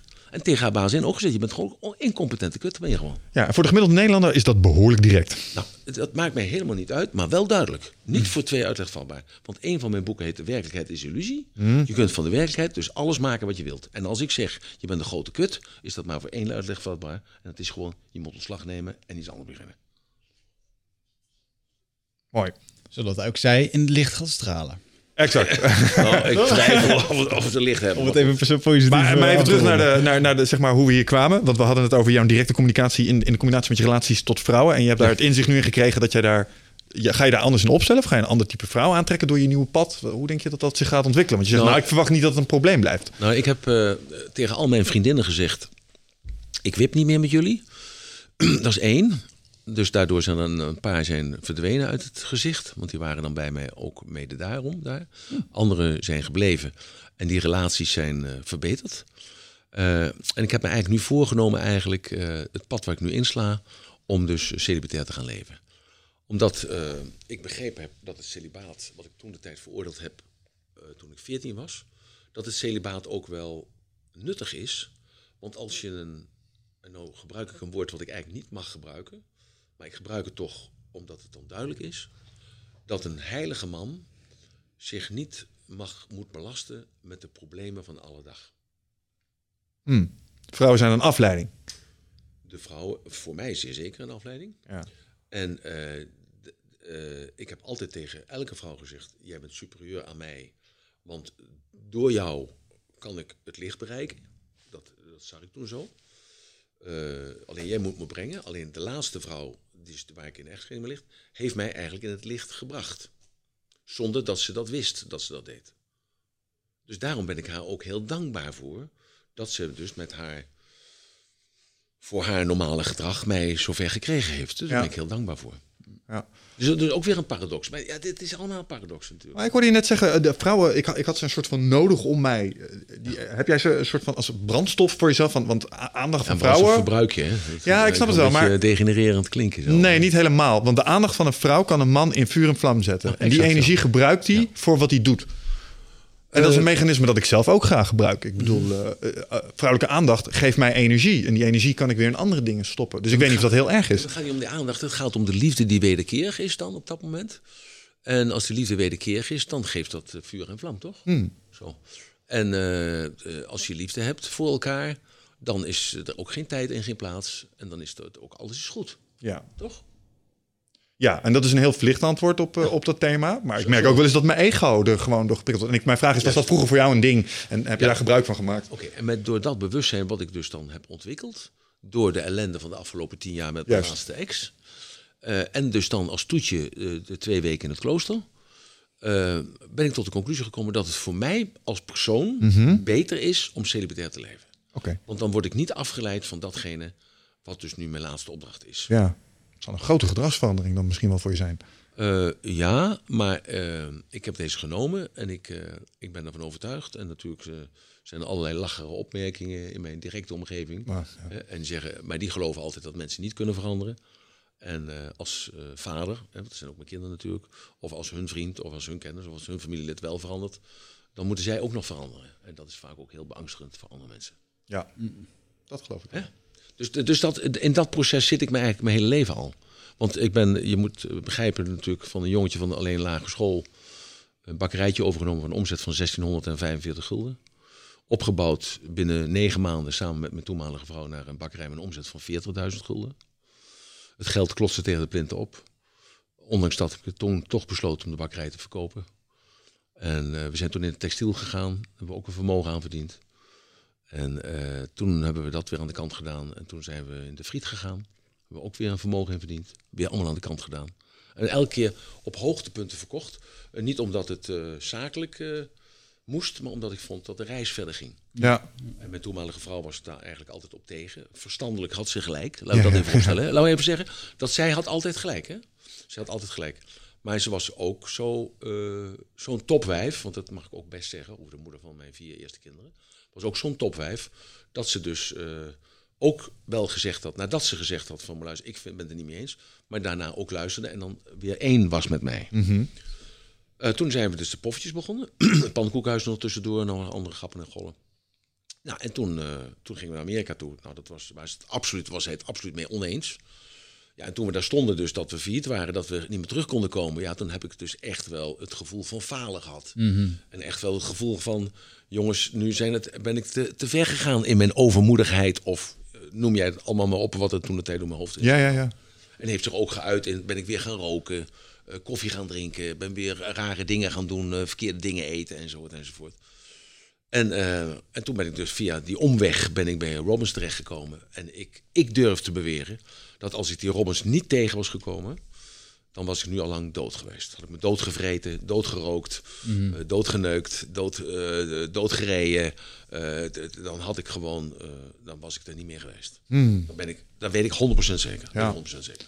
Weet, je Hij nog, heeft mij aangeraakt. weet je nog wat het was? Wat, wat, wat hij deed? Wat hij zei toen het was? Het was het boek wat ik las. Ik was zo diep gezonken. en ik was in Farmers Market. Samen met de business manager van Michael Jackson. Om daar een, eh, een, een, eh, dingen te huren, een plaatsje te huren. Om nog een test te doen. En eh, toen zocht ik een boek. En, daar, uh, toen waren er nog geen zelfhulpboeken. Dat bestond toen niet, hè? In 1986 bestond. Ja, ja, ja. Dus ik, ik, ik kocht altijd boeken van psychologen. Dus mijn hele boekenkast staat vol met boeken van Freud en van Nietzsche, van Jung, van Maslow en dergelijke. Ik begreep het niet. Ik begreep het niet, maar ik begreep het wel. Mm -hmm. Zo, ik, weet niet hoe, ik kan het niet anders vertellen. Ik begreep het niet, maar ik begreep het wel. Ik kon het wel, kon het wel toepassen. En ik zag dat boek van de Robbins. En ik, uh, ik kocht het boek, kostte 3,95 dollar. Dat kon, had ik nog, kon ik nog net betalen. En ik ging terug naar een tentje in Malibu. En de kinderen gingen s'avonds om 8 uur naar bed. En ik, uh, ik heb dat boek genomen. En ik heb het boek gelezen. En het leek net zo alsof heer Robbins tegen mij sprak. In dat boek. Want hij schrijft, ik schrijf net zoals Robbins, Robbins schrijft net zoals ik. Je, je lees, leestaal, hè, spreektaal, spreektaal. En uh, s'morgens om vijf uur was het boek uit. Ik ben geslapen, morgens om zeven uur opstaan. Ik heb nooit een sigaret meer aangeraakt. Ik heb nooit geen vlees meer aangeraakt. Ik heb meteen, vanaf dat moment, elke dag doe ik mijn oefeningen, doe ik nog steeds. Dus dat doe ik dus nu vanaf 1986, nadat ik het boek gelezen had. Dat was in november. Uh, ik heb gelijk mijn communicatie veranderd naar mijn kinderen en naar mijn vrouw toe. Uh, ik heb gelijk een aantal beslissingen genomen. Ik heb een aantal dingen opgeschreven. En ik heb Robbers gebeld. En ik kreeg hem zelf aan de telefoon. En toen zei hij van... Ja, where are you from? Zei, from Holland. Ik zeg, wil een seminar volgen. Hij zei, nou, dat kan toevallig. Hij zegt, 5 december 86, Lex. Uh, de airport. Ik zeg, nou, dan... ik zeg, ik heb one challenge, I have no money. Hij zei, ja. Zegt, you have to change your energy against my energy. I have got the knowledge, you have got the money. I said, I don't have money, but I can bake poffertjes for you. En ik heb bake poffertjes for all the people who coming. Hij zei, what the fuck are poffertjes? ik zeg, poffertjes are very delicious from Holland. And you eat them with sugar and butter. He said, uh, no, well, sugar and butter is very bad. It's not good for your health. Hij zegt, maar uh, you have so awful accent, awful accent. Where are you from? I'm from Holland, the Netherlands. He said, okay, you can come. Only one condition. Uh, I said, what's the condition? I said, I bring you to the front and I say to the people in the, in the, in the room that you specially flew in to follow my seminar. I say, I will be there together with my wife and my three children. Goeie deel. Dit is goed, man. Dit is echt goud om te horen. Ja, mooi. Mooi. En uh, nou ja, dus daar gingen we naartoe. En toen uh, s'avonds gingen we vuur lopen, was vrijdagavond. Er zaten 125 man in de zaal. Ja, jongen, dat was fantastisch. 125 man, 125 man die voor één man komen. 125. En hij was jong, hè? Was, ik was 36, hij was 24. En, uh, jongen, en ik kwam op met Rocky, met de muziek van Rocky kwam hij naar beneden. En, uh, nou, beneden stond beneden, dan praten, praten. Ik zei, binnen 10 minuten zei ik tegen mijn vrouw, ik zei, dit ga ik in, dit ga ik in Nederland doen. Toen zei ze, ja, zorg je dan eerst maar dat we terug kunnen komen. ik zei, die verkoop met Michael Jackson, ga door, ga door. En toen s'avonds uh, moest er op het vuur gelopen worden. Dus ik zei tegen Jenny, ik zeg, loop jij als eerste? Ze zegt, uh, nee, loop jij even als eerste. Ik zeg, nou, ik zeg, ik denk het even niet, zeg. Ik zeg, uh, en in één keer zagen we nu lopen, om een dochter. een dochter van acht jaar, die liep er zo overheen. S'nachts om twee uur. Ik zeg, Jenny, Jenny, Minou, Minou. Ja, oh ja, Minou. En even een Rols erachter. Ik zeg, Minou, Rols, Rols, Rols loopt er ook overheen. ik zeg, ik doe het ook. Het schoen uit, sok uit. Nee, niet doen, niet doen. Ik zeg, als, ik zeg, als die plagen, dan kunnen, kunnen wij dat toch ook. Up. En ik liep er overheen. Yeah, yeah, yeah. Dus liep zij er ook overheen. Gek. Daar is het begonnen. Ja, en toen heb ik uh, dus het verhaal compleet te maken. Dat weet ook nooit iemand, ik heb het nooit verteld. Dus jullie zijn de eerste die ik dat vertel. Dus toen heb ik uh, geboekt voor certification. Dat was in, uh, in juli uh, 87. Heb ik dat gevolgd. En toen kwam ik terug als een NLP-beest. Dat was echt, ik was nog erger dan een terrorist of een Jehovah-getuige, mormoon en noem ze allemaal bij elkaar. gewoon, ik was gewoon levensgevaarlijk. Als ik op straat, dan sprak je gewoon aan. Ik zei, moet luisteren, je zit niet goed in je vel, zal ik je even helpen? Jij moet luisteren bij McDonald's, je moet niet eten. Weet je wel hoeveel koeien daarvoor geslacht worden voor één hamburger? Nou, dus ik was gewoon een gevaar voor mezelf. En... Maar gelukkig had ik dat heel snel in de gaten. Uh, er kwam ook niemand meer over de vloer natuurlijk. En Jenny had het heel zwaar met me. En toen heb ik Robbins gebeld. En toen zei Robbins, uh, nou, kom maar even. Nou, toen ben ik naartoe gevlogen. Dat was begin januari 88. En hij herkende mij, omdat ik altijd, ik was de, dus in de zaal was ik enthousiast. Dat was je voorstellen, twee weken achter elkaar, van s morgens uh, tien tot s'nachts vier uur. En ik was er altijd om half uh, negen of negen uur. En ik hielp dan als vrijwilliger mee. En s ochtends vroeg hielp ik ook dan nog mee. Dus ik was de crazy Dutchman. Maar ik was ook de enige buitenlander, de rest waren allemaal Amerikanen. Mm. En uh, dus iedereen kende mij natuurlijk daar ook. tenminste van de organisatie.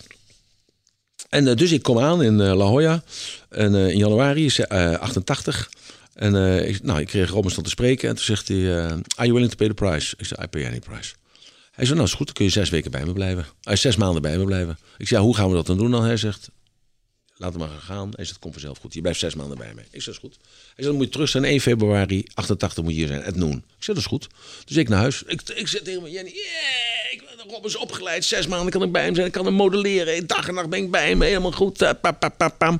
Nou, zo gezegd, zo gedaan. En mevrouw zei, ja, idioot. Je kent die Amerikanen toch, jongens. En onbetrouwbaar. Ze zeggen, kom eraan. En dan zijn ze er niet. En mijn moeder die zei, lieverd, doe dat nou niet, uh, jongen. Want ook fout. Allemaal vrienden kennen. Allemaal zeggen, je bent hartstikke gek. Amerikanen moet je niet vertrouwen. Hoeveel geld moet je betalen? Ik zeg, we hebben het helemaal niet over geld gehad. Ja, dat komt dan achteraf. Dus mm. straks moet je wel betalen en zo. Ik zeg, maak me allemaal niet uit. Nou, kom eraan op 1, op 1 februari 88.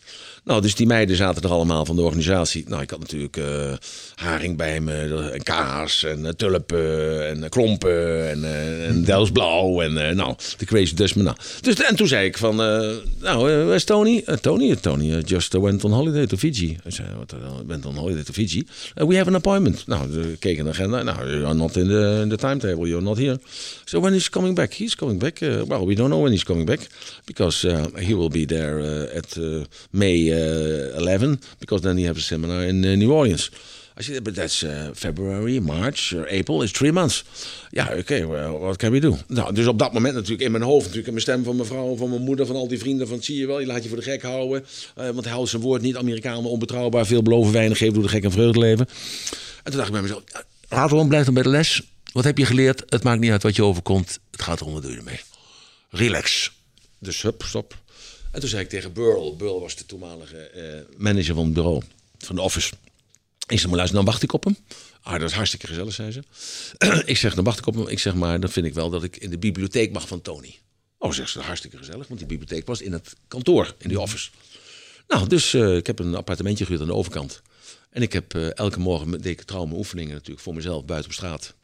En om zeven uur zat ik in de office tot s'avonds 11 uur. Omdat dat kantoor gaat door, omdat ze ook New York moeten bevoorraden en moeten verkopen en uh, moeten adviseren. En er was toch geen tijd van, er was nog geen e-mail, er was mm. geen internet en er ging allemaal telefoon allemaal met folders en dergelijke. Mm. En uh, ik was elke morgen om 7 uur tot s'avonds 11 uur zat ik dus in de bibliotheek van Tony. Waar Tony dus al zijn kennis vandaan gehaald had. Dus alle boeken die hij gelezen had, alle audiotapes die hij beluisterd had, alle videotapes die hij bekeken had.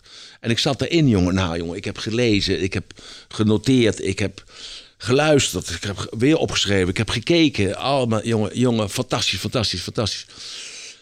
En ik, uh, Tony is heel groot, hè? Dus uh, kop groter als ik en handen dus twee keer groot. En uh, in één keer werd het donker in de kamer. En ik keek op en stond hij in de. En nee, hij keek me aan. Hij zegt: Are you still there? En ik antwoordde hem zonder me na te denken: Of course, I was willing to pay the price. Dat weet niemand. Jullie zijn de eerste die de scoop krijgen. Wow, cool verhaal. Ja, jongen. En toen ben ik zes maanden met hem dag en nacht bezig geweest. Kosten gaan voor de baten uit, dat blijkt maar weer. Als je echt ergens in gelooft. Uh, ja, maar je moet gewoon bijbereid. Dus iemand komt in therapie bij mij. Moet je je voorstellen, iemand is terminaal. En die zegt, Adelboom, luister, ik heb gehoord van jou, dit en dat, zus en zo. En dat is het enige wat ik vraag is, ben je bereid om de prijs te betalen? En als ze dan zeggen, als ik mijn eigen urine moet drinken, dan doe ik het niet. Dan zeg ik, u bent er nog niet aan toe. Is dat een van de oefeningen? Are you willing to pay the price? Want als je echt ziek bent, als je echt ziek bent, mm -hmm. maar luister, en ik zeg tegen je, kruip tot het eind van de straat, kruip naar hier, naar het AMC, uh, eet je eigen shit, uh, drink je eigen pis, doe drie weken mm -hmm. op je kop staan, mediteer, bid, vraag vergeving, ga naar iedereen toe die je vijanden zijn en vergeef ze of wat dan ook. En je bent niet bereid om van tevoren heb je je voorwaarden al, ben je er niet klaar voor. Ja. Ik had een uh, mevrouw die uh, was uh, had borstkanker. En had contact met via een vriendje. En ik had afgesproken met haar, ik zou, ik zou s'morgens landen om zes uur. en om, om tien uur zou ik mijn kinderen zien. Zou ik ophalen. En ik land om, om zes uur vanuit Bangkok. En ik had tegen haar gezegd, ik heb om zeven uur een interview. dat duurt ongeveer een half uur tot drie kwartier, dus dat is kwart voor acht. jij komt daar vandaan. Maar luisteren, bespreken we af halverwege. We spreken daar af. Ik zeg, dan leer ik jou die meditatietechniek, dan genees je. afgesproken, afgesproken. Ik land, dus ik heb er nog een aan de lijn, terwijl ik dus stijg in Bangkok. Ik zie je morgenochtend, hè? Want ik, ik hoor je alles op, hè? En dan zegt, uh, ja, ik zie je morgenochtend. Ik land, ik open mijn WhatsApp, zit een bericht in. Ja, ik eh, kom uit het café. Ik heb te veel gedronken en ik heb een pilletje gebruikt, gebruikt en ik kan je niet ontvangen morgen. Hm. Het enige wat ik geantwoord heb is van, je bent er schijnbaar nog niet aan toe.